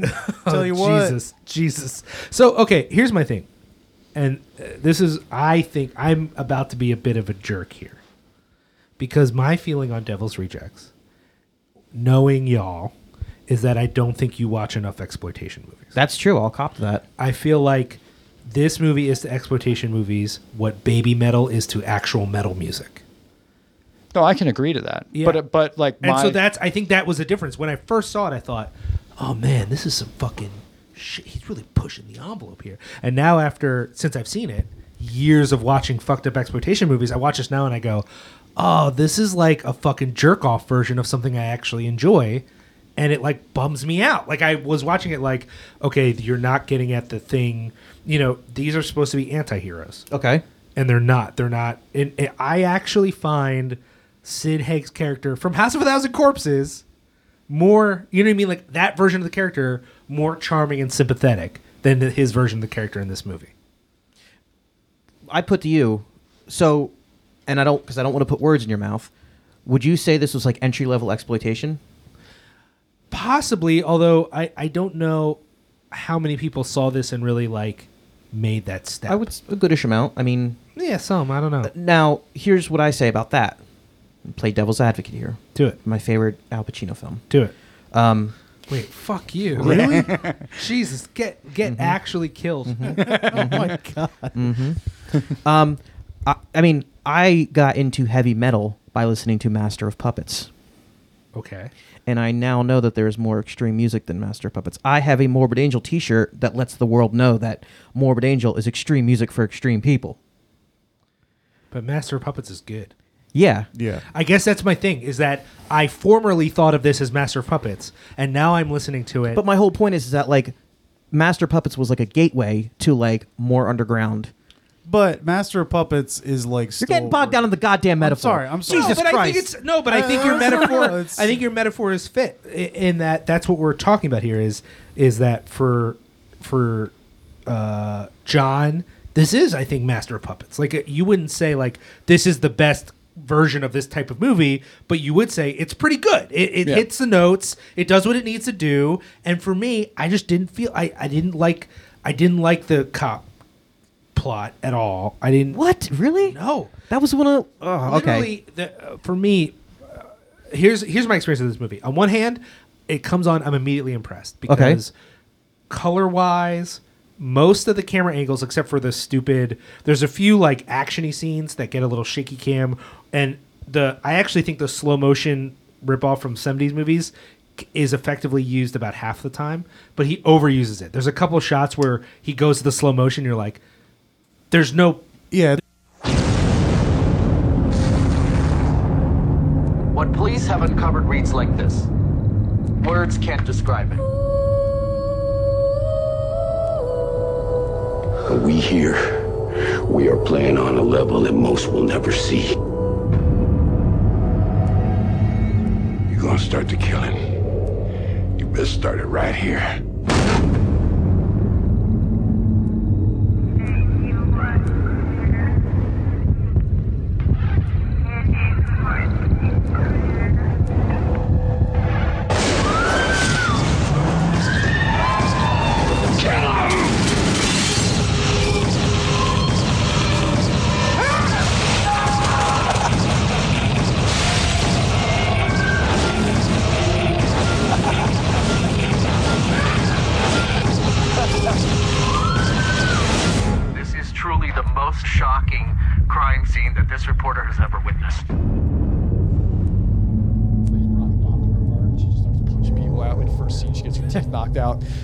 Like, All right. So- So, so uh, we had a technical issue. Part of what we were talking about got cut off. I We're think- recording now. Yeah, I think we ended with some dumb point I was making. So let's just So we'll wrap, ignore it. Let's just wrap up the Devil's Rejects things. And, and, and for me, I don't think because I think you were making this point when it got cut off.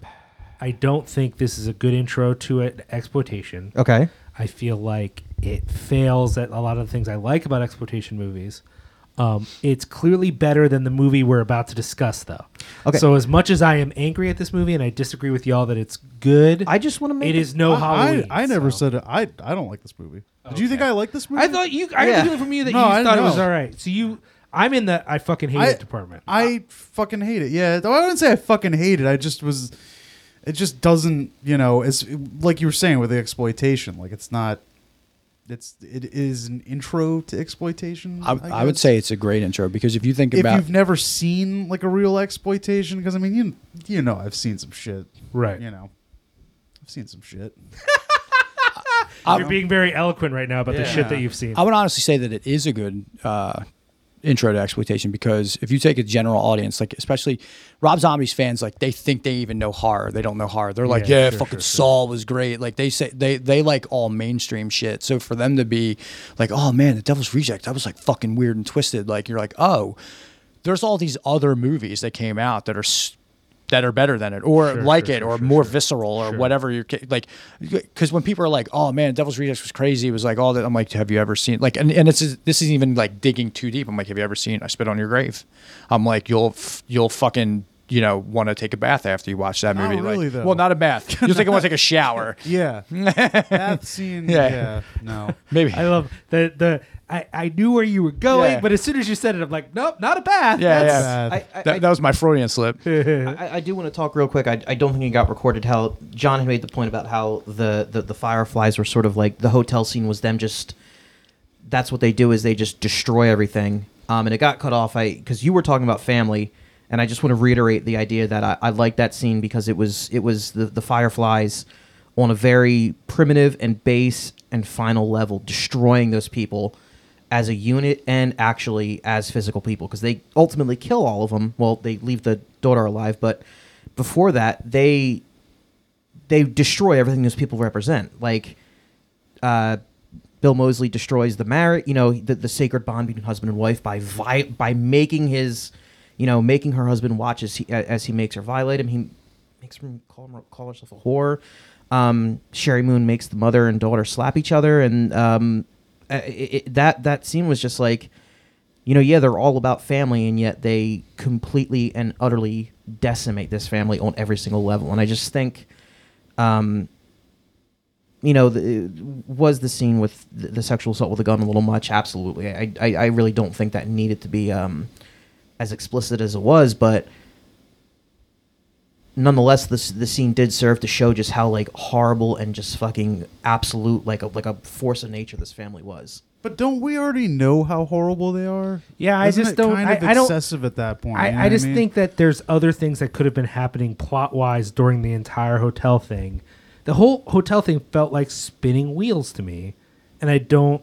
I, I'm more interested in what happens later, which is a stretch because I'm not really interested in anything that happens in this movie. But but, but I, I just felt like I don't know what was accomplished. I don't know. Maybe I'm just. d- d- I, I don't want to spend too much time on this because we still have two more Halloweens and Lords of Salem to discuss. And Yeah. 31. And 31. Oh yeah, and 31, which I have nothing to say. 30, 'cause I uh, couldn't 31 will be quick. Yeah. But uh, let, let me just say this: I I don't, um, I I will definitely get on a high horse with people who re- literally say this is one of the this is one of the greats of Oh, cinema. well, I'm not going that far. But No, I uh, wouldn't even go that but I you know I I just disagree in the sense that I I I think he accomplishes things with his with some of his other movies that fall short in Devil's Rejects. I really do. I really I really think Devil's Rejects is not one of his better films. Hmm. Are you done? Yeah. All right. so we're gonna talk about Halloween up next. Oh God. Are we lumping them together? Or are we talking? We're gonna lu- let's just fucking lump them together. I don't. mm, I don't think so. I think Halloween is Jesus so much worse. Christ. It's Yeah. so bad. Halloween is the worst movie I have willingly Well, here's the watched thing. for Here's a the thing. podcast.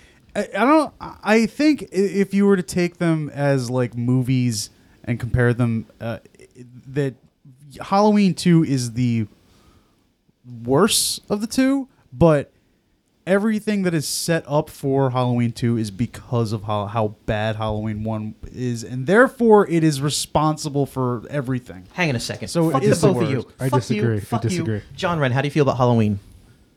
Hmm.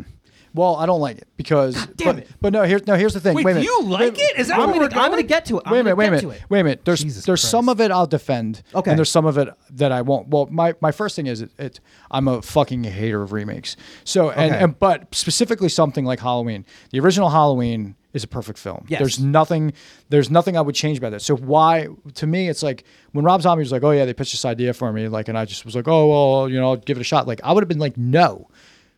The Halloween exists. It still scares the shit out of people. It's it's timeless. It's perfect. There's like there's nothing wrong with that movie. Why why what are you going to do with other than fuck it up? What are you going to what are you going to do with with that movie? now my thing is money.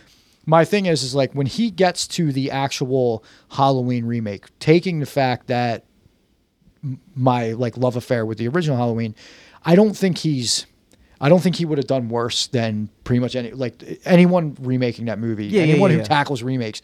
Eli Roth is who you know we think is the same thing as has great ideas but never really executes it right. Like I don't think I don't He think just has bad ideas. well, not, well, that's another topic, but whatever. But I think I no, I think uh, Eli Roth's like a lover of horror. I think he's in the right. He has the right. His heart's there, and I think Zombie had the. I think the the the remake portion, not the prequel like the White Trash Family portion, but the actual remake when Michael Myers is older and he's wearing a mask and he's fucking killing people. Like I think he does all right with it. Okay. For, for what it for it being a remake of a great film, he he was going to fail no matter what. I think he does all right, but I think it's because he had the guidance of Carpenter. He could go back and watch this movie.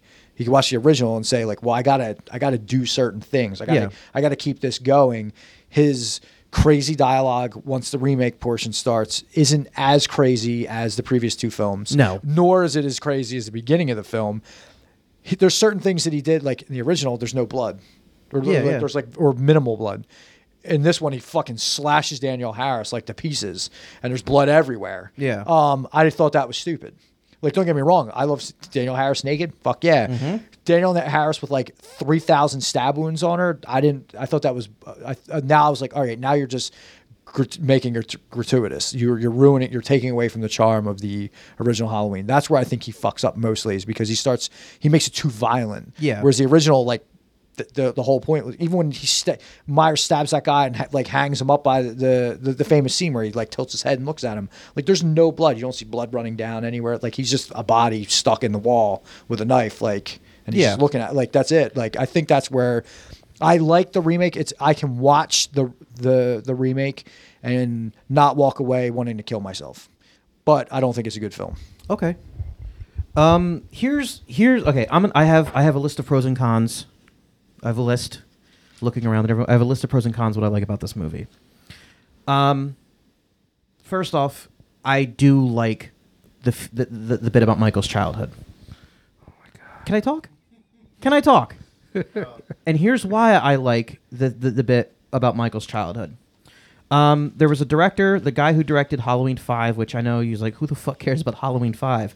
I do now because this guy directed it. Isn't, or it was a, was, I can't. It's Dominique. Could be a woman. Oops. Um, a lot of people they were like, I didn't need to know Michael Myers' childhood. I didn't need to. Um, I didn't need to know so much about. What are we looking at? no it's just the fact that that popped up Oh, that's fucking awesome. um, I, kn- a lot of people hated this thing with Michael Myers' childhood, and they were like, "We don't need to know like an origin story," and I get that to, s- to to some degree. It's the same problem. It's the same reason I didn't have a problem with like how in depth they went in with the Krueger origin in the remake of Nightmare on Elm Street. The rest of that movie is a shit show, but I do like how they delved into the origins. It's not like the upcoming um, Texas Chainsaw movie where they're doing the origin of Leatherface. Like Leatherface's childhood in the original Texas Chainsaw had nothing to do with anything. They didn't talk about it. It wasn't touched upon. It wasn't a plot point. He was just this crazy redneck who fucking cut people apart with a with a with a chainsaw and ate them. I was happy with that. But Michael Myers' childhood is a plot point in the original one. It opens up in his childhood. So I was like, that is something I think there is like a precedent for exploring. Um, and I do like the fact that he's just this like little kid in this fucking mental institution who doesn't understand why he's there. Like the scenes where he's talking to Mal- Malcolm McDowell, like when am I gonna go home? Like when can I go down? When can I see my mom? And he's like, "Y- y- you can't. Like you killed everybody. And he's like, I don't remember doing that. And it's like. That's a fucking bummer because ultimately, psychopath or not, he's just a kid who wants to go home and see his mom, and he can't. He's got these people telling him you can't see your mom, and it's driving him fucking crazy. It is a bummer, but here's what I'll say would have been a better idea to do that. If you're going to do a prequel, um, which I totally agree with, there's being way, way too much. Like, I think the first half of that movie, especially like before he goes into the mental institution, can be like summed up in like a five minute Korn song. Yeah, yeah, it's it's no, You know, but it's but like- but it's also like I do think it was too long. Like I think the scene with the fucking bully in school where he kills the bully in the school, the scene where she you know she goes to school and like, um, you know the, the- they're like, oh yeah, we found a fucking dead cat, and his his mom is like, yeah, you found a dead cat. You picked up a dead cat. It's like you should be way more concerned about the fact your son is carrying around a dead cat. That like all, all of that shit is too long. But the, like this the scenes with like him killing William Forsythe, aside from the fact that it's just like William Forsythe's character in that movie is the most unbearable motherfucker ever. Um, I, I, I like that it's because one of the things that I love the original. Let me be clear. Like I, I do love the original, but one of the things I always I never understood was like Donald Pleasence was just like he's pure evil. He's so evil. Ah, he's like the undistilled essence of evil, and it was like not downplaying murder, but he killed one person. Like he killed his sister, and it's like I, I, I wanted to see more of like why he would just like snap and like I, I, I kind of dig the fact that he went in there and he showed more of that. Like, did he show too much?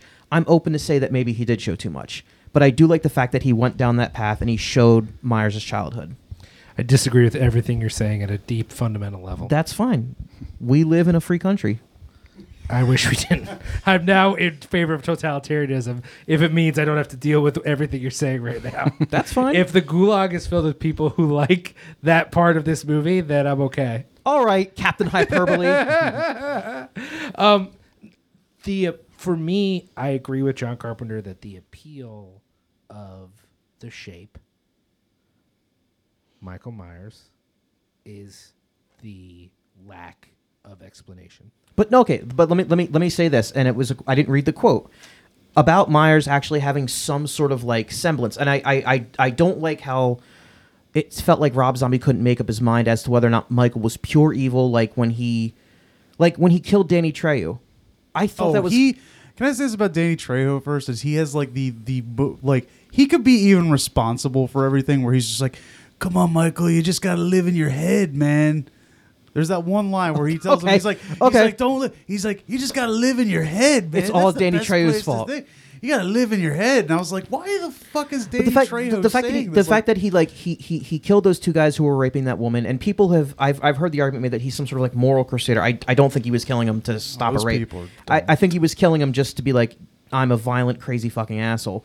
But the fact that he he he cares about his sister, I know like a lot of people were like that was fucking dumb.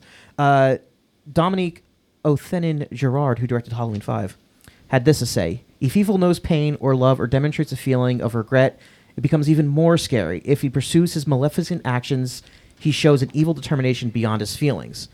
I do like the fact that like Michael Myers is just pure evil is like scary, but Michael Myers as like evil who knows better, I think is somehow even scarier. But that's a different movie. Then don't. Then write that script Carpenter and have a character. Carpenter with- told him to make it his own. Carpenter told Rob Zombie make this movie your own. as recently as this year, Carpenter said, "No, I did not. That Okay. guy is a fucking liar. I told But him he not also- to make the movie, and he did it anyway. John I Carpenter hope is he also fucking, dies. known for saying crazy but he's ass also, shit but all he the also time. I'll take Carpenter. didn't. He kind of didn't make it his own. He made this like half a movie of just you know all this stuff we didn't need. To, we don't need to see. We we it's like it's like when they redo any superheroes like backstory. Like we don't fucking we know that Bruce Wayne's parents are dead. they got shot, and that's what did. Wait, they got shot? They got mm-hmm. shot, ah. and pearls fell. There were on the pearls ground. involved? Yes. We don't fucking need that. We know that Michael Myers kills his sister. So what I'm saying is like if you're going to do a remake and you want to show a young Michael Myers in a different perspective, it should have just started off in the insane asylum. That's fair. Okay. and, and then cast not fucking. Uh, Oh god, dude, watching that kid eat candy corn It's disgusting. is That's- it's so gross. I'd rather watch Tiny eating whatever the fuck he's eating in that. And the, not the, only- the fucking not- the, the, the O's or whatever. yeah, yeah. But not only that, let's let's get let's let's actually establish something here. Malcolm McDowell in both these movies is a fucking travesty. He's Michael because he makes Donald Pleasence, a man who couldn't stay sober enough to finish a sentence in the second Halloween movie. He can't even walk down a hallway. He's so drunk the whole movie. He makes Donald Pleasence look good. The whole time I'm watching him going, this is all about Malcolm McDowell's love for Donald Pleasence, and he refuses to act well out of respect for Donald Pleasence's memory because he Donald Pleasence's performance in Halloween, let alone Halloween Two, which is uh, disgusting. But let's just focus on Halloween. Is one of the weakest parts in a movie in which they just spray painted a Will Shatner mask. Like this is a movie that is amazing in every way. And one of the few parts that isn't so great is parts of, and Malcolm McDowell makes Donald Pleasence look like a fucking Shakespearean actor. I disagree. I like his character in that movie. He's movie. awful. He's painful. Every time he speaks, he should be punched in the face. If if Rob Zombie actually loved movies, he would have interrupted every scene to punch Malcolm McDowell in the face and say, "Do it right, fucker." I mean, he talks a little too much.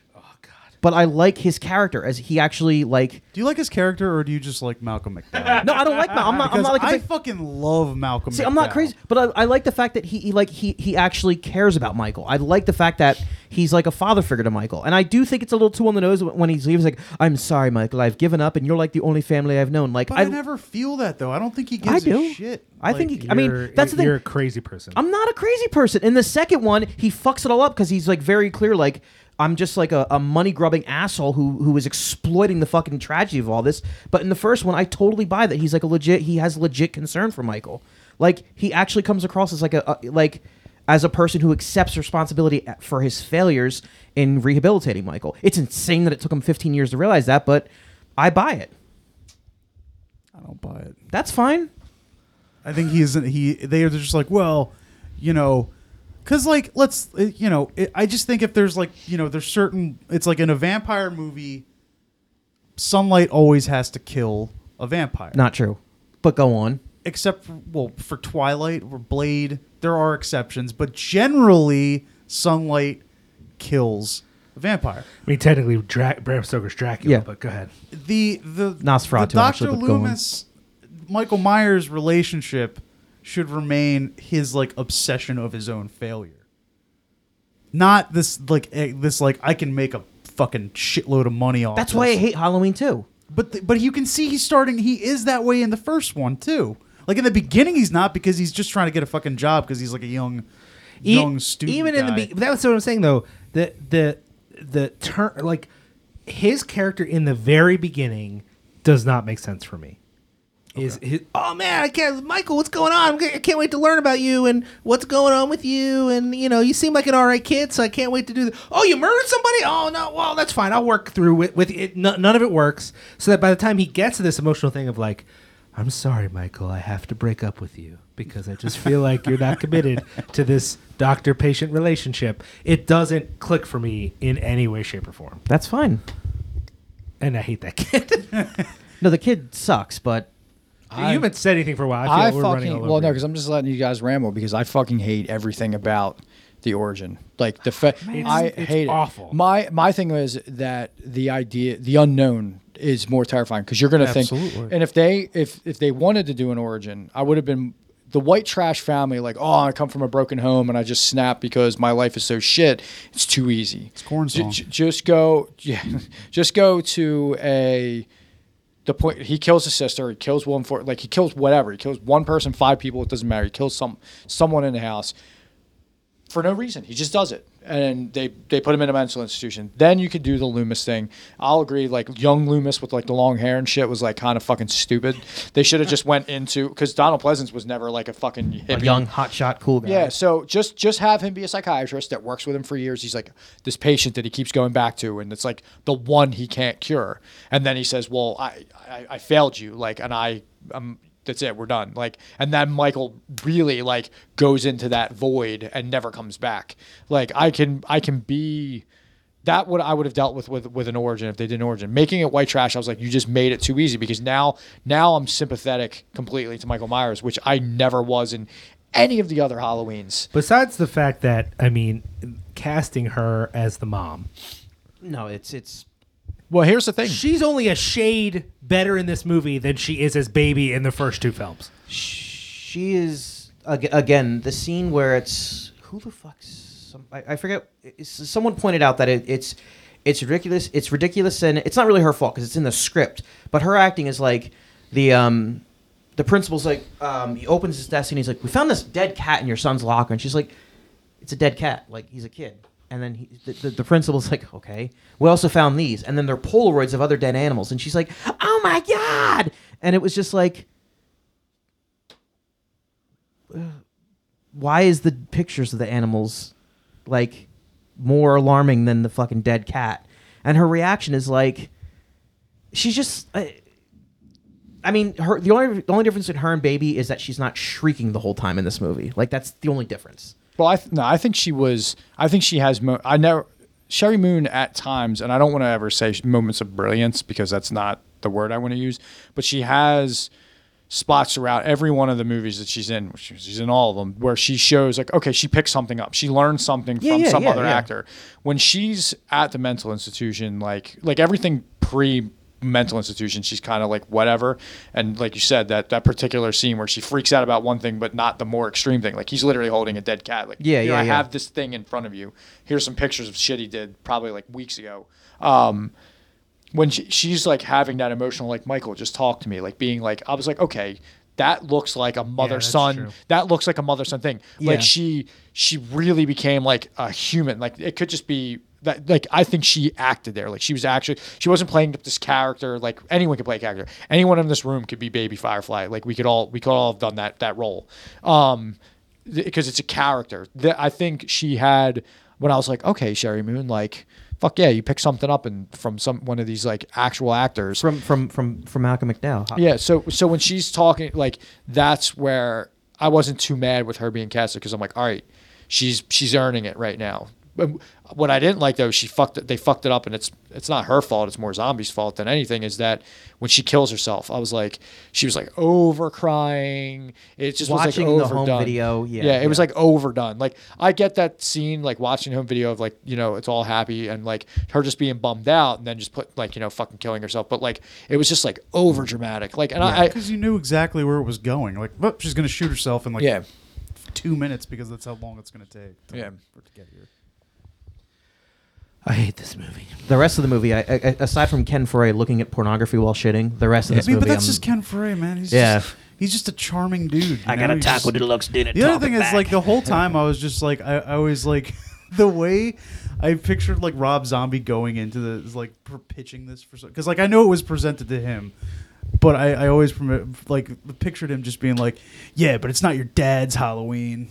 yeah, Like that's like the whole time like. And- Oh, you think this is gonna happen? Well, but get it's not ready. your dad's Halloween, man. it's just like the rest of this movie i- i- is like I, I i think it carries on from this movie to the next one what i don't like is like the fucking the hyper i don't want to say realistic but it, it, it's just like the, the the weird like uh, like when danielle harris gets stabbed and like uh scout taylor compton whatever laurie comes in she's like baby oh my god. It's just like and then she's like run laurie. It was just it's it's it's grating is the only it, it's like and i don't mean to be like women are fucking shrieking all the time but it's like it was just there was too much going on and it felt like for the latter like the last 20 minutes there was just screaming nonstop. Well, the only person I felt anything for in both these movies was uh, what's his name, Brad Dourif. Yes that's that's one He's of my the only person. yes because he's he is the best actor in these movies Well- by far, and he's the only person I was just like, I believe. i'm going to talk about him I for believe halloween him. too I believe in his character, and I, I, I trust because, like, I think he was. I honestly think he was taking lines and just making them, just changing them, because his lines sounded like way m- like just normal and realistic. because as he's an opposed- actual good actor right. Yeah, but he's the only person I felt anything for, which is you know, Yeah, I He's just felt. a- I mean, he's I, just a I fucking honestly sheriff. like. Well, his character gets shit on in both films. Like Oh, I mean, God, he's yeah. I'm he's just he's like- got to deal with like in one he, de- he he walks in he's he's dealing with this crazy maniac killing everyone. Then he's got to deal with seeing his daughter like hack the fuck up, like still alive. He's got to be like, oh my god, my half naked daughter's like all cut to pieces. And then in the second one, she gets fucking butchered. And the- like and he's and Why he did you do that to her? Yeah like And he Why- fucking watches like the wom- the girl he considers like a daughter get fucking shot up at the end by the fucking. We think, depending on which fucking ending you saw. yeah. Apparently, I'm the only one that saw the different ending. Yeah. Wait, that that exists in a in an actual version? What? The the alternate ending, I guess. Yeah, Wiki- the- the, Wikipedia ending. I saw, yeah, I saw the. Well, I looked it up after you said don't look at because I was like, wait, this is the, what I remember, and I was like, wait, did I fucking like? I thought it was another Shazam thing. I'm like, am I making this shit up? And I looked at it, and I was like, well, that's more detailed than I remember, but essentially the the ending I saw with like the hallucinations and this that and the other thing was like, that was the ending I saw. So wait, so the end. So just to get this straight, the ending you saw was the one where like Michael Myers was never even there. No, well, someone was like Young Michael Myers Yeah, was young Michael never in. Myers was like holding her down. Right. and big Michael Myers was like dealing with Loomis. Like he fucking stabs like Loomis and like in the like through the hand in the face. Like he kills. Oh Loo- yeah, that's what I saw. This Well, he, no, he you- no he kills Loomis and then like holds Loomis in front of like the window and he gets shot. And when he gets shot, he falls back onto the spike. Oh, as soon as he no, hits the spike, as I soon as he hits the spike, she she like snaps out of like her hallucination, walks over, tells him that she loves him. Like she takes his mask off, it's all like fucking busted up. She takes his mask, she's like, "Oh, I love you," and then fucking stabs him to death and walks out of the barn with his mask on, and then they like cut to her in like the mental institution. Oh, see, then That's I not saw what I watched. What we saw at all. Then I No, then not I even s- close. then I saw some must have been a Well, okay. fan remake or let's something like let's that. let. Can we just because Crybaby O'Donnell over here hates this movie so much, we're gonna skip to Halloween 2, which is his favorite movie of all time. First of all, This movie sucks. First of I'm all, just letting you know- no, First it of all, sucks. let's It go sucks. back. Let's go back. Can you just say that it You- sucks? You're just, just, say it. You're just, Just doing say this. it. You're just doing this because you actually liked Halloween, which everyone else here didn't like. Yeah. Okay, My podcast. I so can say now, what I want. So now you're trying to, to- It's on my fucking network. Then, so now we're getting H two, and this is what I think. I 100 percent think this is true, and you guys can disagree all you want. But a, uh, other than uh, Lords of Salem, this is his best looking movie. Period. I think it looks Looking, it yes. looks just I'll like say that, like- Halloween though. Yeah. no, no. he shot it on 16 millimeter. No, it's I- dark and and and and uh, shadowed out, and I think it's way more effective than anything. Okay. Halloween is shiny and digital and gross, and this one I think actually looks good. Here's what no, I like no, about I, was, this I, movie. I, I can agree to that. If Halloween two, is awful as this movie is, it looks good. Yeah. but that's here's, it. here's what I like about it. I- I liked Brad Dourif because Brad Dourif's awesome. I like the hot friend. I don't know what her name is because Wait, the one that was in Halloween four, no, not Danielle Harris. not Danielle Harris. The, I like uh, her too. of- She's the girl who dr- Angela Trimbur. She dresses up as uh, Dr. Frank-N-Furter.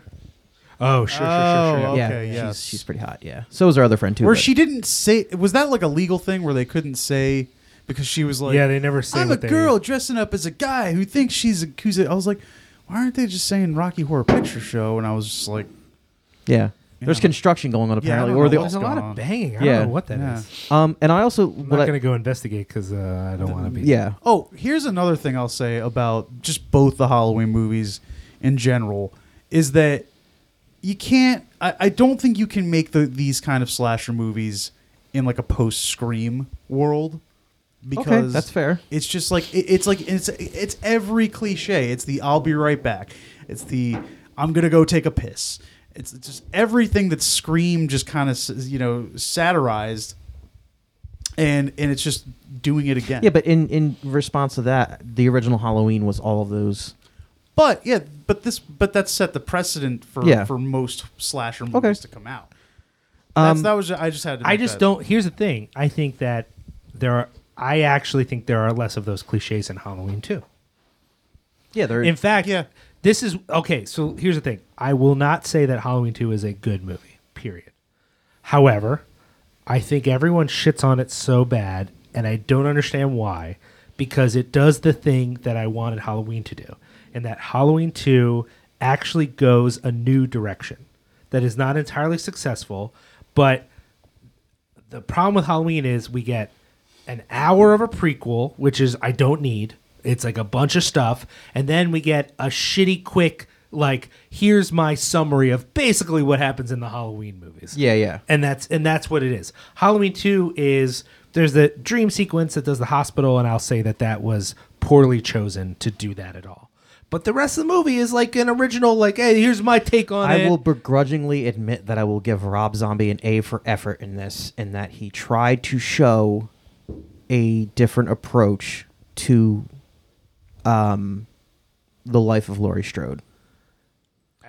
I, to- I hated that. to I my hate- end, I think that that works, and I think that her trauma works, and all that works. The problem for me is that um, the reason I still think that House of a Thousand Corpses is better than this movie is that um, there's no nothing. There's uh, you know it's supposed to be at some level a tense, scary movie, and it never really gets there for me. Like it, it, it I think it looks okay. I like that he's doing a new thing, but if I'm like I, I'm in. By the time I watched H two, everything was so shitty that I thought, well, this is slightly less shitty than the last the one, thing. The, the one thing I liked about it is I know a lot of people were saying that this is a very realistic depiction of what PTSD is like. I don't know what it's like to suffer from PTSD, but the one scene that hit kind of hard for me it was when Laurie was experiencing like the I, I don't know if it was like the psychic connection with Michael, but where she was like freaking the fuck out and like having these like images of like their mother and like some of the imagery of like the skeleton with like Michael's mask on top. of It was I I think it was really cool and just like um I don't mean to get TMI, but like um one of the side effects of some of the medications I've been on has been that sort of like uncontrolled flashing of like you almost like lose control and I was like watching that and I was like, "Oh, that's what it feels like." Like I bet the physical sensation she has right now is what it's like when I'm having particularly nasty side effects from, from my meds. Um but I also like Brad Dourif. Brad Dourif's awesome in this. Brad Dourif's the only the only positive. thing Only I he's can such a bring good dude from, in this. From either of these movies. Yeah. But but he's, he's good. He's got. I like the guy. He's I, got a- I, I, I think he's good in it too. I just again I I you know maybe I'm being ridiculous, but um, I just didn't find it as offensively annoying as Halloween. I don't think you're being ridiculous. I respect your opinion. I because think here, here's what I, I think I hated it so much, and maybe even more in the first one.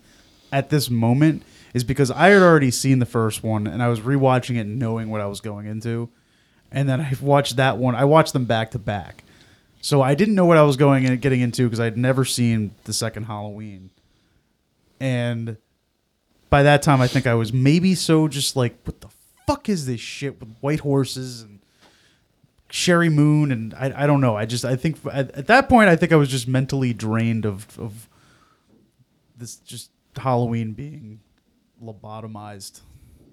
I was so mad with that movie. I was so mad. Like I walked out of the theater and I'm like, this is a movie I will never ever ever watch again.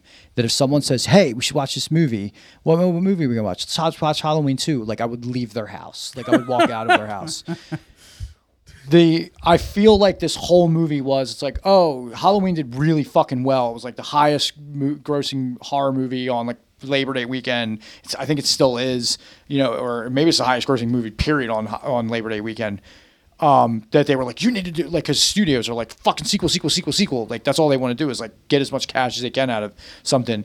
And they were like, you need to do the sequel to Halloween right now. Like you need to do it. So he was like, uh, okay. I didn't want to really do the first one, but we'll do this one. And he wrote he's like, let me, how can I get my wife into a movie? And he fucked up his own movie. He sabotaged his own movie because he, he figured out a way to work her in. We already have a fucking killing machine that kills uh, over his mother. I'm fine with say, seeing 700 more Jason Voorhees movies. I don't need to see Michael Myers killing for his mother. Like I don't need I don't need the the visions of his mother like being his driving force and doing what he's doing. Like now I get it, their motives were different. Jason just fucking kills everyone because he thinks they're all camp counselors, whereas you know he was killing because he was trying to like bring the family together or some shit like that. But to me, I'm like, come on, man! Like we already have this fucking like mother son bond thing between Mrs. Voorhees and Jason. Like as soon as as soon as she fucking showed up in the, in the on the screen, I was like, god damn it! Like I was mad like fucking five minutes into that film. And I, I was mad the whole time. And when I walked out, I was. It was a movie that I wanted to go and say, like, listen, I know I just sat through all hour and a half of that film. Can you give me my money back? like, I wanted the people at the theater to give me my money back. Re, I, I, um, I, I might have felt that way if I had gone to see it in a movie theater. I guess my opinion is affected by watching it through, and and I, I, I like I said, I get it, Justin. Your appreciation for those, but uh, literally everything you said about things that you appreciated about Halloween are the list of things I hated about Halloween. Like it's like That's the fine. exact same list. So I, I, I- I guess for me, um, the mother thing thematically and in some ways i guess i'm affirming a little bit what you said uh, uh, john because you were like well the only reason we had to deal with some of these things in halloween 2 is because of halloween 1 and i think that's true thematically like we already established because we had to sit through all that fucking hour of family stuff in the first one this is the theme and how are we going to connect why are we having Halloween 2? There's a reason the first Halloween 2 exists, which is also money, but thematically it's like, okay, we're going to pick up right then. It's like, oh, Michael's not dead. We've already established that Michael's not dead. So what happens next? And it it's definitely a stupid money grab because it's not what John Carpenter wanted to do at all, but it happened. This movie in a sense thematically works with the family shit we had to deal with in the first movie in a way that I thought made sense. The problem for me is that it doesn't actually work as a horror movie. Like thematically and the inclusion of Sheri Moon and how it looked, all that works for me.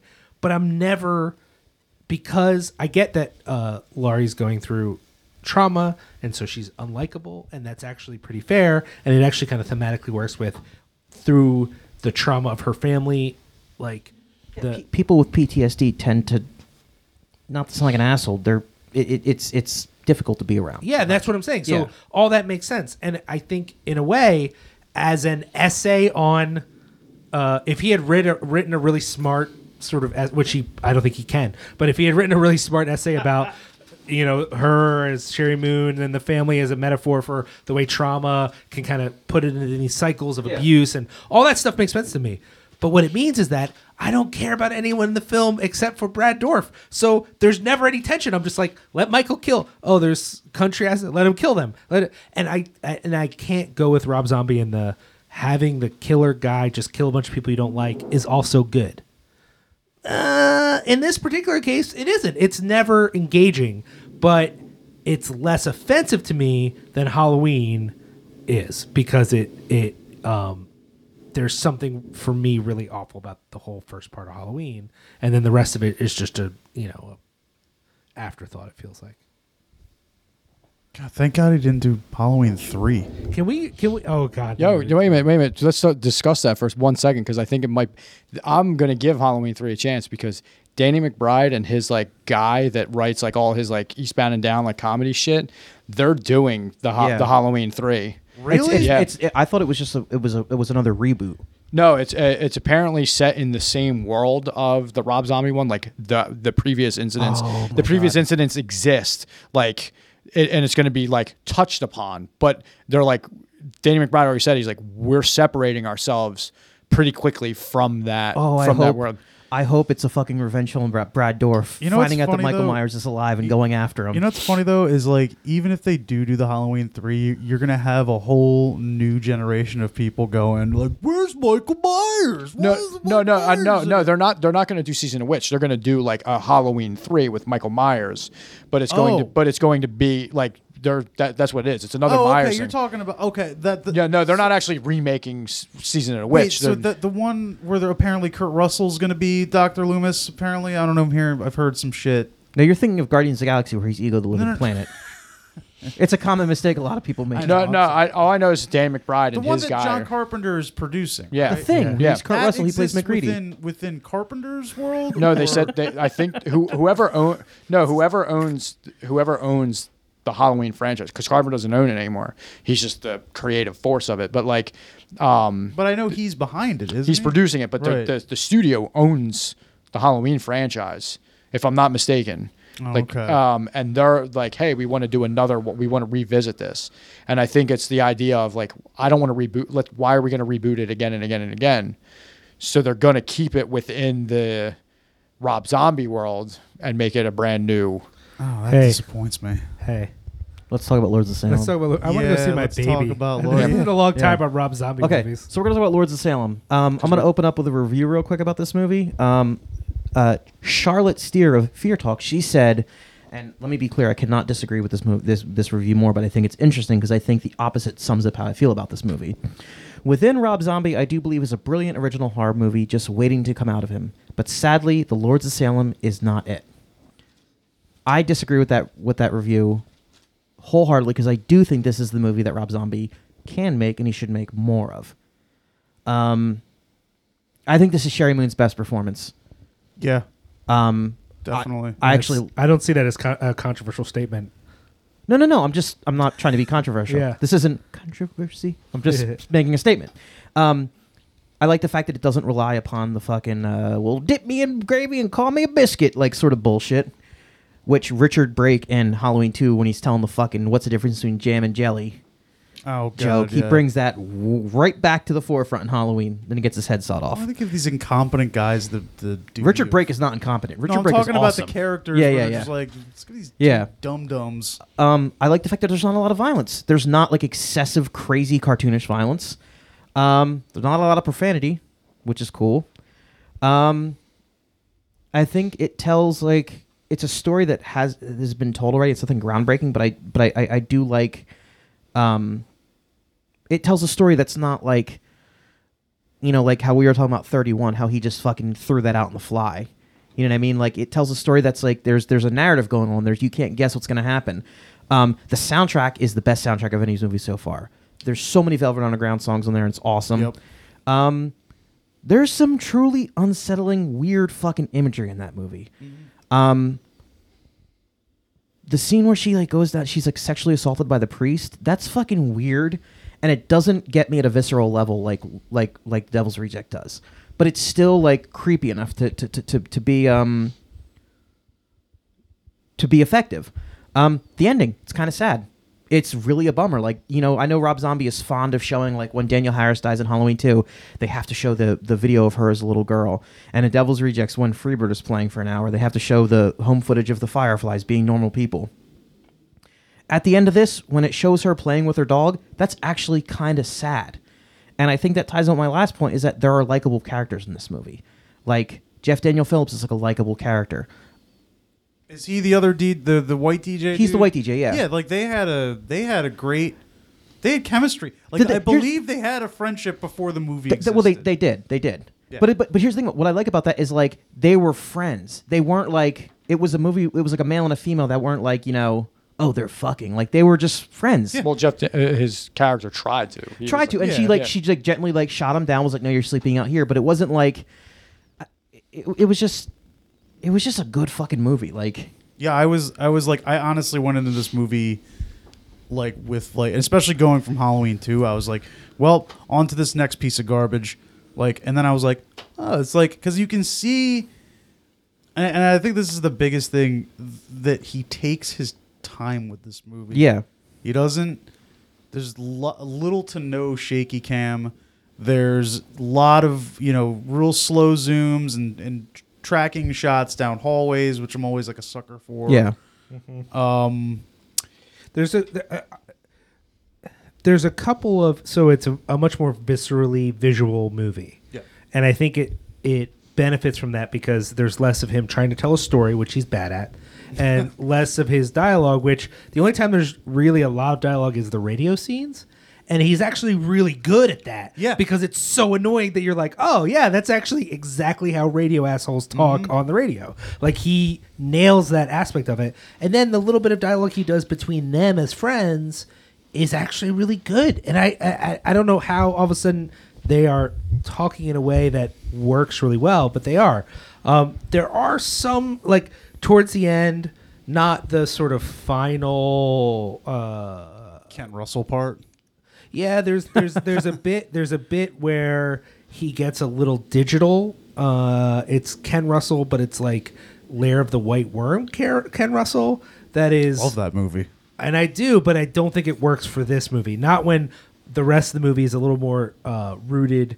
Even though the images are uh, weird and nightmarish, they're rooted in practical effects. Yeah. When he gets kind of melty with Jesus's face and the thing, the thing, it just starts to get a little cheesy.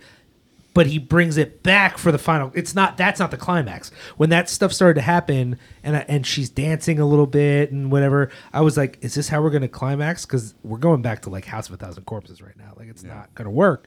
But then you get to the actual end, and I think that works pretty well, and is in fact nightmarish at almost a disturbing level. The fucking scene where her standing there while um, all tomorrow's party's playing. Yeah. Yeah. And it, you know, it's just Dee Wallace and the other witches like looking up in adoration. It's it's sort of like the Whore of Babylon. Is that who it's supposed to represent Yeah. with the, the crown of seven stars? Yeah, yeah. That's really creepy. That's it's it's done well. And uh, the other thing I didn't like was the surgeons part.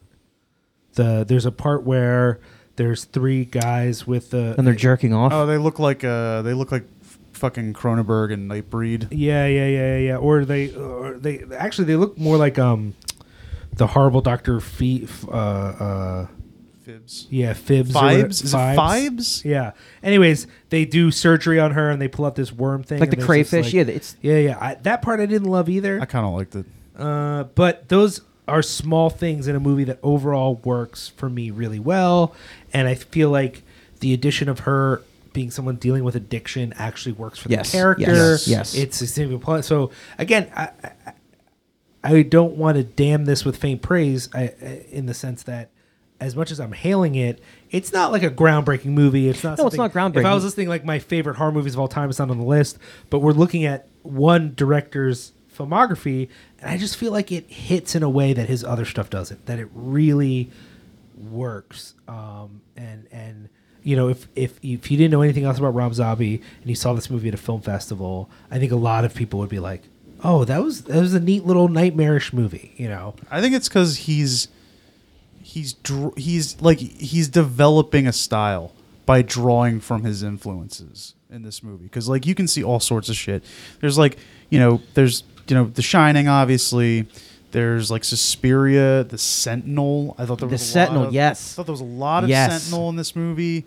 Um, I'm trying to think what else. There's like uh, I guess there's a little little Exorcist in Yeah. there. little Rose. Did He you say, did you uh, say does- Rosemary's Baby? There's Rosemary's Baby Yeah. for sure, yeah. Or um, I just know they use the. I'm pretty sure they, they say cunting daughter at one point. A couple that- times. That was that was a, The that's an exorcist. witches and- Yeah. yeah, yeah, I have an interesting take on it because Go I ahead. read the fucking book before it came out, Oh, which no one, everyone was like, Did "Yeah, I read the book." the book? So he wrote with a guy. I can't remember his name. It doesn't even matter because I don't even know if the dude wrote another book since then. The book's not written well. Like if you are a book reader and you read it, you're gonna be like, "Well, this is clearly like this guy's first time writing, or it was Zombie's first time writing." Like who? Maybe Zombie wrote it and this dude cleaned it up or, or whatever. But it's it's not dialogue wise like how it's just written is written very elementary. There's no like there's not a lot of big words. Like I didn't have to like you know. uh, So, but there was a lot of stuff in there, and I was like, man, I can't wait to fucking see this in the in the movie, and it never made the cut. The difference is being. Let me go back to the movie first, but I'll, and I'll compare the movie. The, what I liked about the movie was the majority of the movie was a Kubrick, like it was it was a Kubrick film, like to me, like I all, the whole time I was like, man, this is Rob Zombie watched The Shining a fuck ton before he watched before he made this movie. Um, I because I loathe Italian horror when he started doing the like Suspiria type shit, I was like, now you're losing me. And the and it, it, I, I think there, there was to me going from Kubrick to Argento or Fulci or whoever, whatever Italian fucking director you want to throw in there, um, that was too much of a clash for me. Like all the like the weird visual colors. Like I think he had a style, and then he started like goofing it up when he started putting in like the colorful shit that's like known or like the that that the Italian horror is known for. That's just my opinion. When I read the book, so in the movie when they play the song, when they play the the Lord's song, and all the women just like fucking stop and like drop what they're doing and start like walking off in a trance. In the book, they explain that all those women that they show in that movie in the movie are actually women descendants of the original Salem settlers, the ones that like tr- put the witches to death. So the music actually makes them go fucking like homicidal and they go and kill like their men. Like they're like this is the the, the witches getting back at the men that killed them. So what they i mean there's some visceral stuff that like is clearly zombie. Like one one point like the woman hears it on the radio. They're like having sex while like it's playing and she loses her mind. She fucking kills her husband like while she's still riding him like and that's that's that's obviously zombie being like oh i'm gonna be grotesque here but it was just interesting that that was a factor like why are all these women walking around? Like what's it doing? And then in the movie they never explain it. In the book it's explained. Th- They do say that the the women at the end are all the original. that's the only time that they really touch Yeah, on it but yeah, you yeah. don't get the fact that like this move this music makes people do things. Yeah, I, it's funny you say that because I remember thinking on this watch of the movie, man, they could have done a little more with that. There's not a lot in the movie I need more of, per se. Especially the images, I think, are pretty complete. Uh, in fact, sometimes a little excessive. But that part where they all are entranced, I remember thinking they should do something. It Yeah. doesn't have to be a lot. I didn't. I don't need what you described of a woman killing the guy that she's fucking. But for them to do anything, I think would have been a good choice. Well, I think they could have showed them killing in a way. They didn't need to go as grotesque. Like I think it would have ruined the flow of the film if they went if they'd shown that. Like the way the film was shot, if they showed like some woman like riding her husband and just like start fucking hacking him to death, like or just like just show them like oh there's a guy sitting there like eating dinner and like the woman goes and grabs a butcher knife and fucking stabs him in the throat. Like that would have been enough. Like oh she killed him. She like slit. and they don't even need to show. Just show him her going like grabbing his head and like getting ready to and then cut away like oh he, like all these women are now killing people i think that would have been great um, there was also like subtle like character differences like the doc or the the psychiatrist the guy or the guy that like wrote the book on the witches he's a fucking dick in the book like he's an he's really arrogant and i liked when they kill him like i thought that that was i think watching the movie like yeah that you were supposed to plan the sympathy like man they're killing this guy i was just trying to uh, that's because you said you liked Halloween too. up. Um, but the uh, I I liked I liked that you for a split second you're like man I, I like the, these witches got this fucking Sure. e- egomaniac and that like and then you're like wait a minute I'm not supposed to cheer like I like the way the book like for one second you like give up your morals and you're like all right I'm with the witches I'm like always on the side of Satan. I don't know what you're talking about. but and, and then the ending was different. The ending for me, I read and I was like, "What the fuck?" Because at the end, it's kind of like the easiest way to describe it is like an, it's an orgy, like with them just like tearing each other apart, like including Sheri Moon. Like there's like they're up on that stage. There's this like slaughterhouse like just happening because they're they're they're entranced in the music. They're you know they're doing this for the devil. They're all like going to get rewarded by like you know Satan and whatnot. And just the way it was written, I was like, this is going to like fuck people's mind when they show the scene. And it, they half showed it, but she like gave birth to that f- tentacle thing, and then she was you know the the the, the Whore of Babylon, which is which I never even thought about that until like 10, you said it. But um, two different endings, and I thought the ending in the book was much more effective. Like the ending in the book was like had me like making faces at it, like the way it was described, and I would have much went so knowing what I knew going into the film, knowing that there was this other story, which is what Zombie really wanted to do. I was I was way I was way Yeah, more. I'm assuming there was budgetary concerns for some of that stuff. Or Well, not even. He said like he he when he pitched the idea, they were like, "You can't do that." Like like like like like the like the woman ha- like killing her husband. She, they like the studio was like, "No, you like you can't do that." And then the the ending, they were like, "We don't like." They didn't like that ending. They were like, "That's going to be too violent for a movie that." th- I think they told him it didn't make sense. In the book, it makes sense because the rest of the book is violent with those particular scenes. And the, this one, it's but I, I had expectations because I read the book and I liked the book. It's not written great, but I liked the story of the book. When I saw the movie, I was like, mm. but I will say it's his best. I think it's his most complete movie. He Yeah. has he has a he has a central idea that he focuses on. It doesn't go crit. It doesn't go like off the rails like too much, um, if at all, really. Um, but I just, I was when I watched it, I was bored, and when I watched it again, when I was like, God damn it! Like when, as soon as I was done, I was like, I'm never getting that hour and a half back. I hated like, this movie when I first saw it, but then it like stuck in my head, and I was like, "That's the sign." That and Creep were two movies I watched. I hated when I watched it, but then the more I th- they stuck in me, so I was like, "Oh, I guess I like it." I, I do think I wonder if there's a difference here, John, that I didn't realize before, which is that you don't like Italian horror. Yeah, you don't like uh, Suspiria. No. No? So I like, think- like it's not that I, I shouldn't say that I don't li- like I, li- I Suspiria I can watch. Um, obviously, zombies. Like I, I like zombie, uh, but I, don't- I don't dig like I've I've watched the other ones. What the hell? I've watched all three of like the Suspiria movies, like the, the Argento Yeah, flicks. Inferno and the, Yeah, and I mean, Mother of Tears. he. I think yeah, I think he got worse as he went along. Like I think Argento kind of lost it like later. I mean, I, I I actually like Inferno, but I do feel like Phenomena is the last Argento movie I really can get into. Yeah. Maybe Ten- is Tenebrae post Phenomena? Uh, Mm, and even Tenebrae is not great. I mean, we talked about it on, on an episode. I like- Did- I like we, we, we talked about that on the opera episode, didn't we? Oh, you're right. Yeah, Opera, yeah. that's what I Fucking arm scene, man. Yeah, It's great. But the the thing is, is I do think Argento falls off over. I, I think that's very fair. But I think for me, something about Suspiria is like kind of perfect. Oh, so I, maybe that's why I like Lord of, Lords of I'm, Salem is that it hits those notes that I like. Yeah. And again, like, and I love Ken Russell films. I mean, we just did that Cinepunx episode of Ken Russell, but for whatever reason, when you said parts of it don't fit, for me, it's not the color scheme parts that reminded me of Argento. It was the weirdo Lair of the White Worm, Ken Russell stuff that isn't bad. And, and if he wants to make a movie like that, that's fine.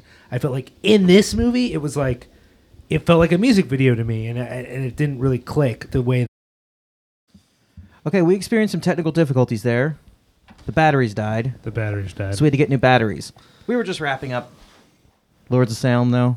We liked it overall. Liked it. I mean, I, I appreciate Wren's critique. Yeah. Because uh, i- if uh, this is the issue, whenever you have something uh, that's based off a book anyway, is that like the book sells you something and you kind of want to see that. But it's even more annoying knowing that he wrote or co-wrote the book, so it's you kind of feel like that's maybe what he wanted to do. It's like Jurassic Park when John Hammond lives in the movie. Okay, I don't. book just I in don't- general has like John Hammond's like a huge dick. In the He's an book. asshole. He sucks. He's not lovable grandpa at all. Yeah. Doesn't the girl get eaten too? I doesn't she get eaten? By Oh my God, can we talk compies? about All right, 31? yeah, let's talk about No, thirty-one. Jesus. I don't No one- remember. what are you I've talking read this in about? like six. Anyway, grade. so we're going to talk about 31 because I'm fucking tired of talking about Rob Zombie movies. 31 is an unwatchable pile of shit except for Richard Brake, and that's all I really have to say about that. Sheri Moon Zombie goes back to being fucking terrible. The fucking horrible folksy colloquialisms come back. It's awful. It's literally he went back. He he he started to get something and then he went back. the only interesting idea about this movie that I really liked was the scene where the the chainsaw clowns they kill them. That's another thing. They kill these people way too easily. These people die way too fucking easily. Um, the scene where they kill the one chainsaw guy, but they, they push him on top of the what you call it, the chainsaw, and he gets chopped up. And then the, the other guy, he's like, he's like begging for his life. Like the, the clown is like begging for his life, and he's like, "You can't kill me. Like they're using me too. I'm just like you. Like they'll kill me if I don't kill you people." And then the guy's like, "Nothing personal, man. Sorry," and he cuts his head off. That could have been really interesting if they just kind of explored the fact that what if they were just using like, because then later when they fight, when um, the fucking Big Lebowski, ah, fuck you, big tall German guy, Yeah. a- and Elizabeth Daly, when they go after him, and they're like, the two of them they're displaying actual affection for each other. Like when when they're about to kill the one like they use leverage over that by by threatening to kill her and he's like no don't hurt her. And then they kill him and she's like screaming and then they kill her. But that meant nothing because they didn't explore any of that anymore because it's rob zombie why would he fucking I I honestly don't. I don't remember any of this because I saw I watched this movie in October liam never saw it and I didn't. I don't It is blame him. literally like this movie is Rob Zombie's trying to make the Running Man. Like, It that's, was. That's all it is. What do you think? So I don't like it. Uh, there's a few. There were elements I did like, but overall the movie sucks. Yeah. Eh, but when we were saying when the power went out, my my feelings changed for watching the Q and A with him after the Fathom event. For you know, for those who are listening that didn't realize it, like two weeks before the movie came out, they had a special one night showing that ha- included two music videos before the movie, then the movie itself, and then afterwards they had a Q and A from some fucking fest that he showed the movie. It was like it was really early on. There was no reviews. Like I don't even think Rotten Tomatoes put reviews up until like the fucking day before the, the movie came out. Um, so it was early, and someone was asking him about how he felt about the film, and he basically sold it out right there, like before. Before he had a chance to have his audience come out and say, "Yeah, this movie is the fucking greatest movie ever came out," like he was like, "Yeah, it's not my best work," and he basically said that he made it because he was trying to pitch the idea for the Broad Bullies. The studio wanted another horror movie. He didn't have a horror movie. He kind of vaguely somewhat had the concept of 31 in his head, but nothing like concrete. He never flushed it out. And they were like, yeah, yeah, go ahead, do that. So he fucking made this movie. They filmed it in three weeks. So a lot of the elements that you just described, where they never flush out any They of probably these, didn't- like, they probably didn't he, have- he, he probably didn't even get a chance to think about that because he just needed to put out this movie as fast as possible in hopes that he would they would do well enough, like just on his name alone, and he could get this money, this the money to finally do this fucking Flyers movie he's been wanting to do for like half a decade. Um, what I did like now that the movie's out, I was like, okay, on three weeks' notice, he he kind of made a somewhat decent movie because if anyone, if you if, if three weeks of filming and a sh- really short amount of time to come up with a movie on the fly, like I couldn't do it. I couldn't come up with half of what he did with No, 31. no. Like I don't have that ability to, to make. So for that, I give him credit. I'm like, you did it on like nothing. He crowdfunded it. Um, I don't know. I don't think he crowdfunded at all. I think the studio gave him some money and he crowdfunded the rest to make the money movie that he wanted to make. Um, but for for all of that, I'm like, okay, I, I feel a little sympathetic towards him and the movie. That being said, the movie's really bad, with the exception of I laughed my ass off at the little Nazi midget. I thought that I was funny. hated him. Oh my god. So no, like he he was so over the top and crazy. The fact that he was a Nazi midget that spoke Spanish, like, made me laugh. I saw an interview with that guy though, and he thought that was like he thought he was like hot shit for doing his dialogue in Spanish, and I was like, dude, it didn't bring anything macabre or extra to the movie. No, but- because he's small. Yeah, and maybe he's maybe maybe it's just maybe it's me maybe it's me just being a piece of shit and being like, aha, midget with a Nazi symbol like yelling in Spanish. Like this is fucked up funny. Like it's not supposed to be funny, but I'm laughing Yeah, at yeah. it. Like that maybe that's the only reason. Um, Richard Brake was awesome. That might have amazing. that might have been that. uh, No, I'm going to go on record and say that's his. That's Rob Zombie's best character. Yes. I wish and it has nothing I wish to do. He and was in the whole movie. I wish the movie Yeah. was just about Doom him. Yeah. Yeah. He was so fuck. The scene where he's like psyching himself up when he like walks in, and he's got the jacket. He's like, "Gentlemen, take the take the night off," and he's like, kind of still like a normal person. And then he's like looking in the mirror, saying, "I am not crazy. I'm in control." And he starts punching himself in the mouth. Like, He's got a great face. And I think just- his dialogue, like he has, like it's Rob Zombie crazy dialogue, but he delivers it in such a menacing way. that he sounds like a crazy person making Yeah. shit up. That's Yeah. how I felt. Like it like I sounded could like say that dude could play the Joker. Yes, the, Yeah. especially Like, the end when he's standing could on the play- road with the. sw- He looks like a horse smiling. Yeah. Like, oh my god, he was so good. so he was awesome. And because I have like a secret crush on E.G. Daily, like Mm. her running around as like a fucking cyber goth with like tape over her nipples, I was like, I want to have sex with you. Yeah, but so the scene so- where she was screaming, it was weird because it just sounded like Tommy. Yes, Pickles I was screaming. just gonna say that. yeah, but you know what though? You know was what though? just gonna you know say though? There's something about her that I could have sex with her and she could moan in Tommy Pickles' voice, and I would Oh, be like, all "This is right. good." I'm not. I'm, yeah, I'll, yeah. She is hot though. She's hot, but like, and that's the thing. Like, I could probably like pass it off and be like, ah, whatever. She's like 50 too. The yeah, scene where she's, she's a hot where she's talking to 50-year-old. Jeff Daniel Phillips in the beginning, and she's like, "I'm good at fitting in tight spaces," and he's like, "So am I." I'm like, "Ooh, hello." Like, go on, Mister Daniel Phillips. Like, No, but she like th- that's. but that's but that that's my like even with my even with my exaggeration that is my uh they're my three points that I like took the, from yeah, the movie. but the rest of the movie was just. I think this is the archetypical Rob Zombie film in the sense that it's full of like, like the scene where she's talking to that old man. She's like, "You like this pussy, old man? You want to touch me?" Like, it's so like, oh my god. And then like, that I, w- actually, I wish somebody would write a script for Rob Zombie. well, that was that was gonna be my like summation for the end is that Rob Zombie needs to stop writing his own Yes. films. Let someone give him an idea, and if someone comes to him with an idea, I think if someone came to him with the idea of third, like if someone wrote Thirty One. It would have been better if he didn't have his hands on it. I think every one of his movies would have been better. Like I like the idea of House of a Thousand Corpses. I love the idea of Devil's Rejects. I the Halloween's already been done, so we'll knock them off the table. Um, the Lords of Salem and 31, like they all have good ideas. He fucks it up when he starts when he so- writes it. Why doesn't he just take a s- like a script writing class Well, or here- something? so here's man? a- like He did now. I don't know how much you have paid attention to it. He did direct a episode of CSI Miami, I heard that. which my mom probably saw it.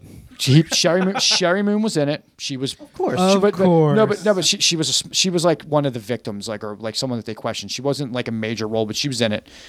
And I until I saw her in the in the in this the episode, I didn't know that it was Rob Zombie directing. Like he didn't.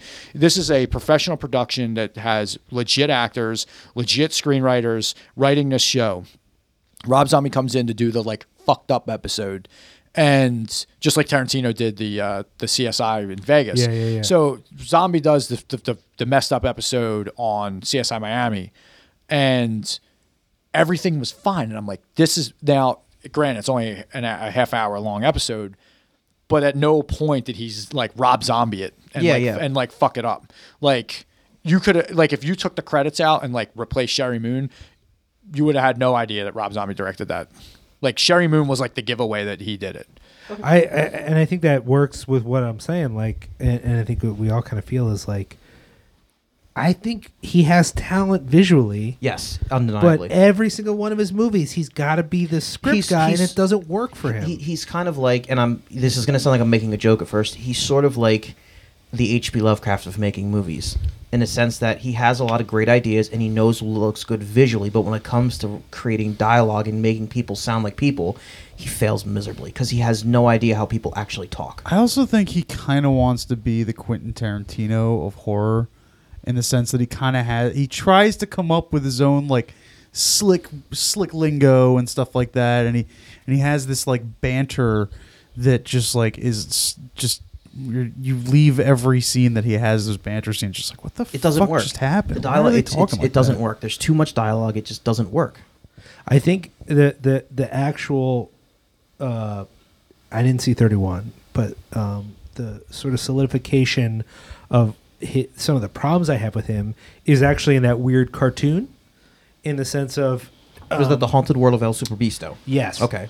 Uh, which I did manage to watch, and a lot of the cartoon ha- is filled with visual references to horror movies. Okay. as jokes, his own movies too. Yeah, yeah. classic horror movies. And I think sometimes he's so beholden to reference culture in the sense of like what makes his movies valuable is his ability to pay homage or make reference to or borrow from or even like mention things that he gets in his own way. And the thing about El Superbeasto is not very good, but um, but there's these it's constantly there these jokes jokes about horror movies horror movies horror movies and i, I kind of wonder if he did I, I think someone else would probably have to touch up his script because i guarantee the broad street bully script is a mess but if someone else touched up his script and he finally made a movie that wasn't so laden down with all his concerns with all these other horror things Yeah, yeah. if it might actually be really great he might actually nail it because he could get out of his own i, I mean unfortunately, if it's his script, there might be so many le- references to hockey in the script. He would do the same thing maybe to hockey that he does to horror. Yeah. where he, he sort of gets in his own way with that. But if someone else touched it up, maybe he could make a movie that like really showed what he ha- does have, which is at this point a good eye and a good visual style. Yeah. that like when it is just there on its own isn't isn't a bad thing. It actually works okay. Yeah, he he definitely has like I mean he did he did production design for Pee Wee's Playhouse. Like he has an eye for the surreal. He knows he has an eye for stuff that looks good, and I, I, I think that Lords of Salem's you know it, it, it kind of. And even some of his other movies, he has an eye for cinematography. He doesn't have like his movies never look flat. You can't say that about that. But it's just uh, again, he doesn't. He, he I, I- don't think he really captures human interaction all that well. And I, maybe that's maybe that's a little too lofty, but I think that's what creates great horror movies. And unless he just wants to keep making like um, run of the mill horror movies, he is going to have to have someone uh, talk about a script. Hey, You just want to do a, a wrap it up? Can we wrap it up? we We've can been wrap it up. talking about Rob we're- Zombie yeah. for a long time. So thanks for listening. Thank you, Johns, Martello, and Wren for coming up and hanging out. Um, you guys, I know you do. Is Bottom feeder still going on? Uh, right, we're on hiatus. Hiatus, got it. Prob- probably done, but That's a bummer. yeah. Yeah. What about you? What are you doing? Dead is dead is dead again is is dead again still back? Are they back yet? No. Okay. Uh, I'm doing a, a band called Dream Swell. Oh. Um, t- I'm taking my my my hardcore days and and now, now it's time for me to go into my you know it's my shoegaze Cool. phase. Uh, but you know we're not we haven't really recorded anything. We played with Josh's band. oh yeah, yeah, yeah, Yeah. How's that? It was good. Yeah, it was a that's fun cool. time. He liked us, you know. So I'm into that. So thank you guys so much for coming on the show and, and hanging out with us and shooting the shit. Uh, John, I know you have a drive back to Del- back to near Delaware, so I'm sorry for keeping you so late. Um, guys, we It's have all for the calls. we have. I like that. Yeah, for the calls. I like that. We have uh, for, the, for the culture. I actually just came for the vegan treats. yeah, that was pretty cool. So uh, yeah, thanks for listening. Uh, you can find us on iTunes. Um, rate, review, subscribe, download, download, download, and if you write us a five star review, which some people have and sent me emails, write us a five star review. Send us an email at theharbiz at gmail.com with the review and your mailing address, and I'll send you some stickers and pins and stuff like that. Ooh, I think I'm gonna do that. You should do that. Thank you I'm very much. definitely Do that. And I hope no one took my fucking Tommy Pickles uh, gross joke too too seriously. Yeah. I'm not a fucking. no, pedophile. listen, dude. I'm not judging here, Yeah. man. I'm not. I'm not. I'm not a prude. That was just me trying to get a reaction. Yeah. Yeah, dude. Like But- Rob- but E.G. it- Jelly it's is- in is fucking spirit- hot. Yeah. So no one's gonna know because no one is gonna make it through two hours of Rob Zombie talk. Just shut up, shut up. So thank you for listening. And uh, thank you, Chris Reject and LVAC for your stuff. It pains me every time I say that. Jesus Christ. It's like pulling a Chris, nail. Chris Reject is not straight edge. Chris Reject is not straight edge. Good for him. I just want to put shut the fuck up. Shut the fuck up. We bring you into our sacred space got- and you does he, does he, does he partake in Yeah, the, he the probably doobage? sure. You know what? yes, he does. I really do want to record sometime with uh, Martello and Josh high. Yes. and I'm Yo, not. And I, I- am just trying to keep them on top. Can I say though that I um convinced him? I'm pretty sure because I was drunk at that show. I'm pretty sure I'm the one who convinced him to go see Doctor Strange high. Oh yeah, Because I know you guys talked about it on that he episode. was high. Yeah, It was a an good, issue. It was a good choice because I think because we were talking at that show and he was like he's like because he's fairly new to it, right? To- I, to I weed think he's officially off. Oh yeah, okay. I think he had another incident where he was quite high and it was awkward. Oh, okay. and That now happens. he's decided to take a break. Uh, then, well, I was like, yo, you should see it high, dude. He was stoked on that. That was not a negative experience for him. Seeing movies stoned is uh, it's good. It's a good time. Yeah, I'll take your word for it. Straight- Just a plant, man. Okay. It grows out of the ground. So- man. it's in the same. It's a related to You could not. You man. could not have sounded more uptight than that moment. when You were like, "I'll take your fucking word for it." all right, all right. All right, we should finish. Yeah. All right, guys. So thanks for listening. Rate, review, subscribe, download, download, download. Tell your friends. Uh, and like I said, give us a good review. We'll send you cool shit. Stay tuned. We have a really cool episode coming up. You're gonna hear me fucking meltdown about aliens. That should be fun because who doesn't like listening to a crazy person talk about aliens? Uh, guys, thank you for coming on the episode.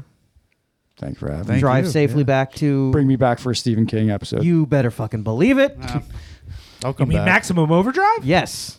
Ooh. We'll do that in September when the remake of it comes out and we can talk about the remake. Is there a. Ma- oh, we got to stop. Yeah. So, all right, guys, have a good night. Be safe and stay creepy. Ooh.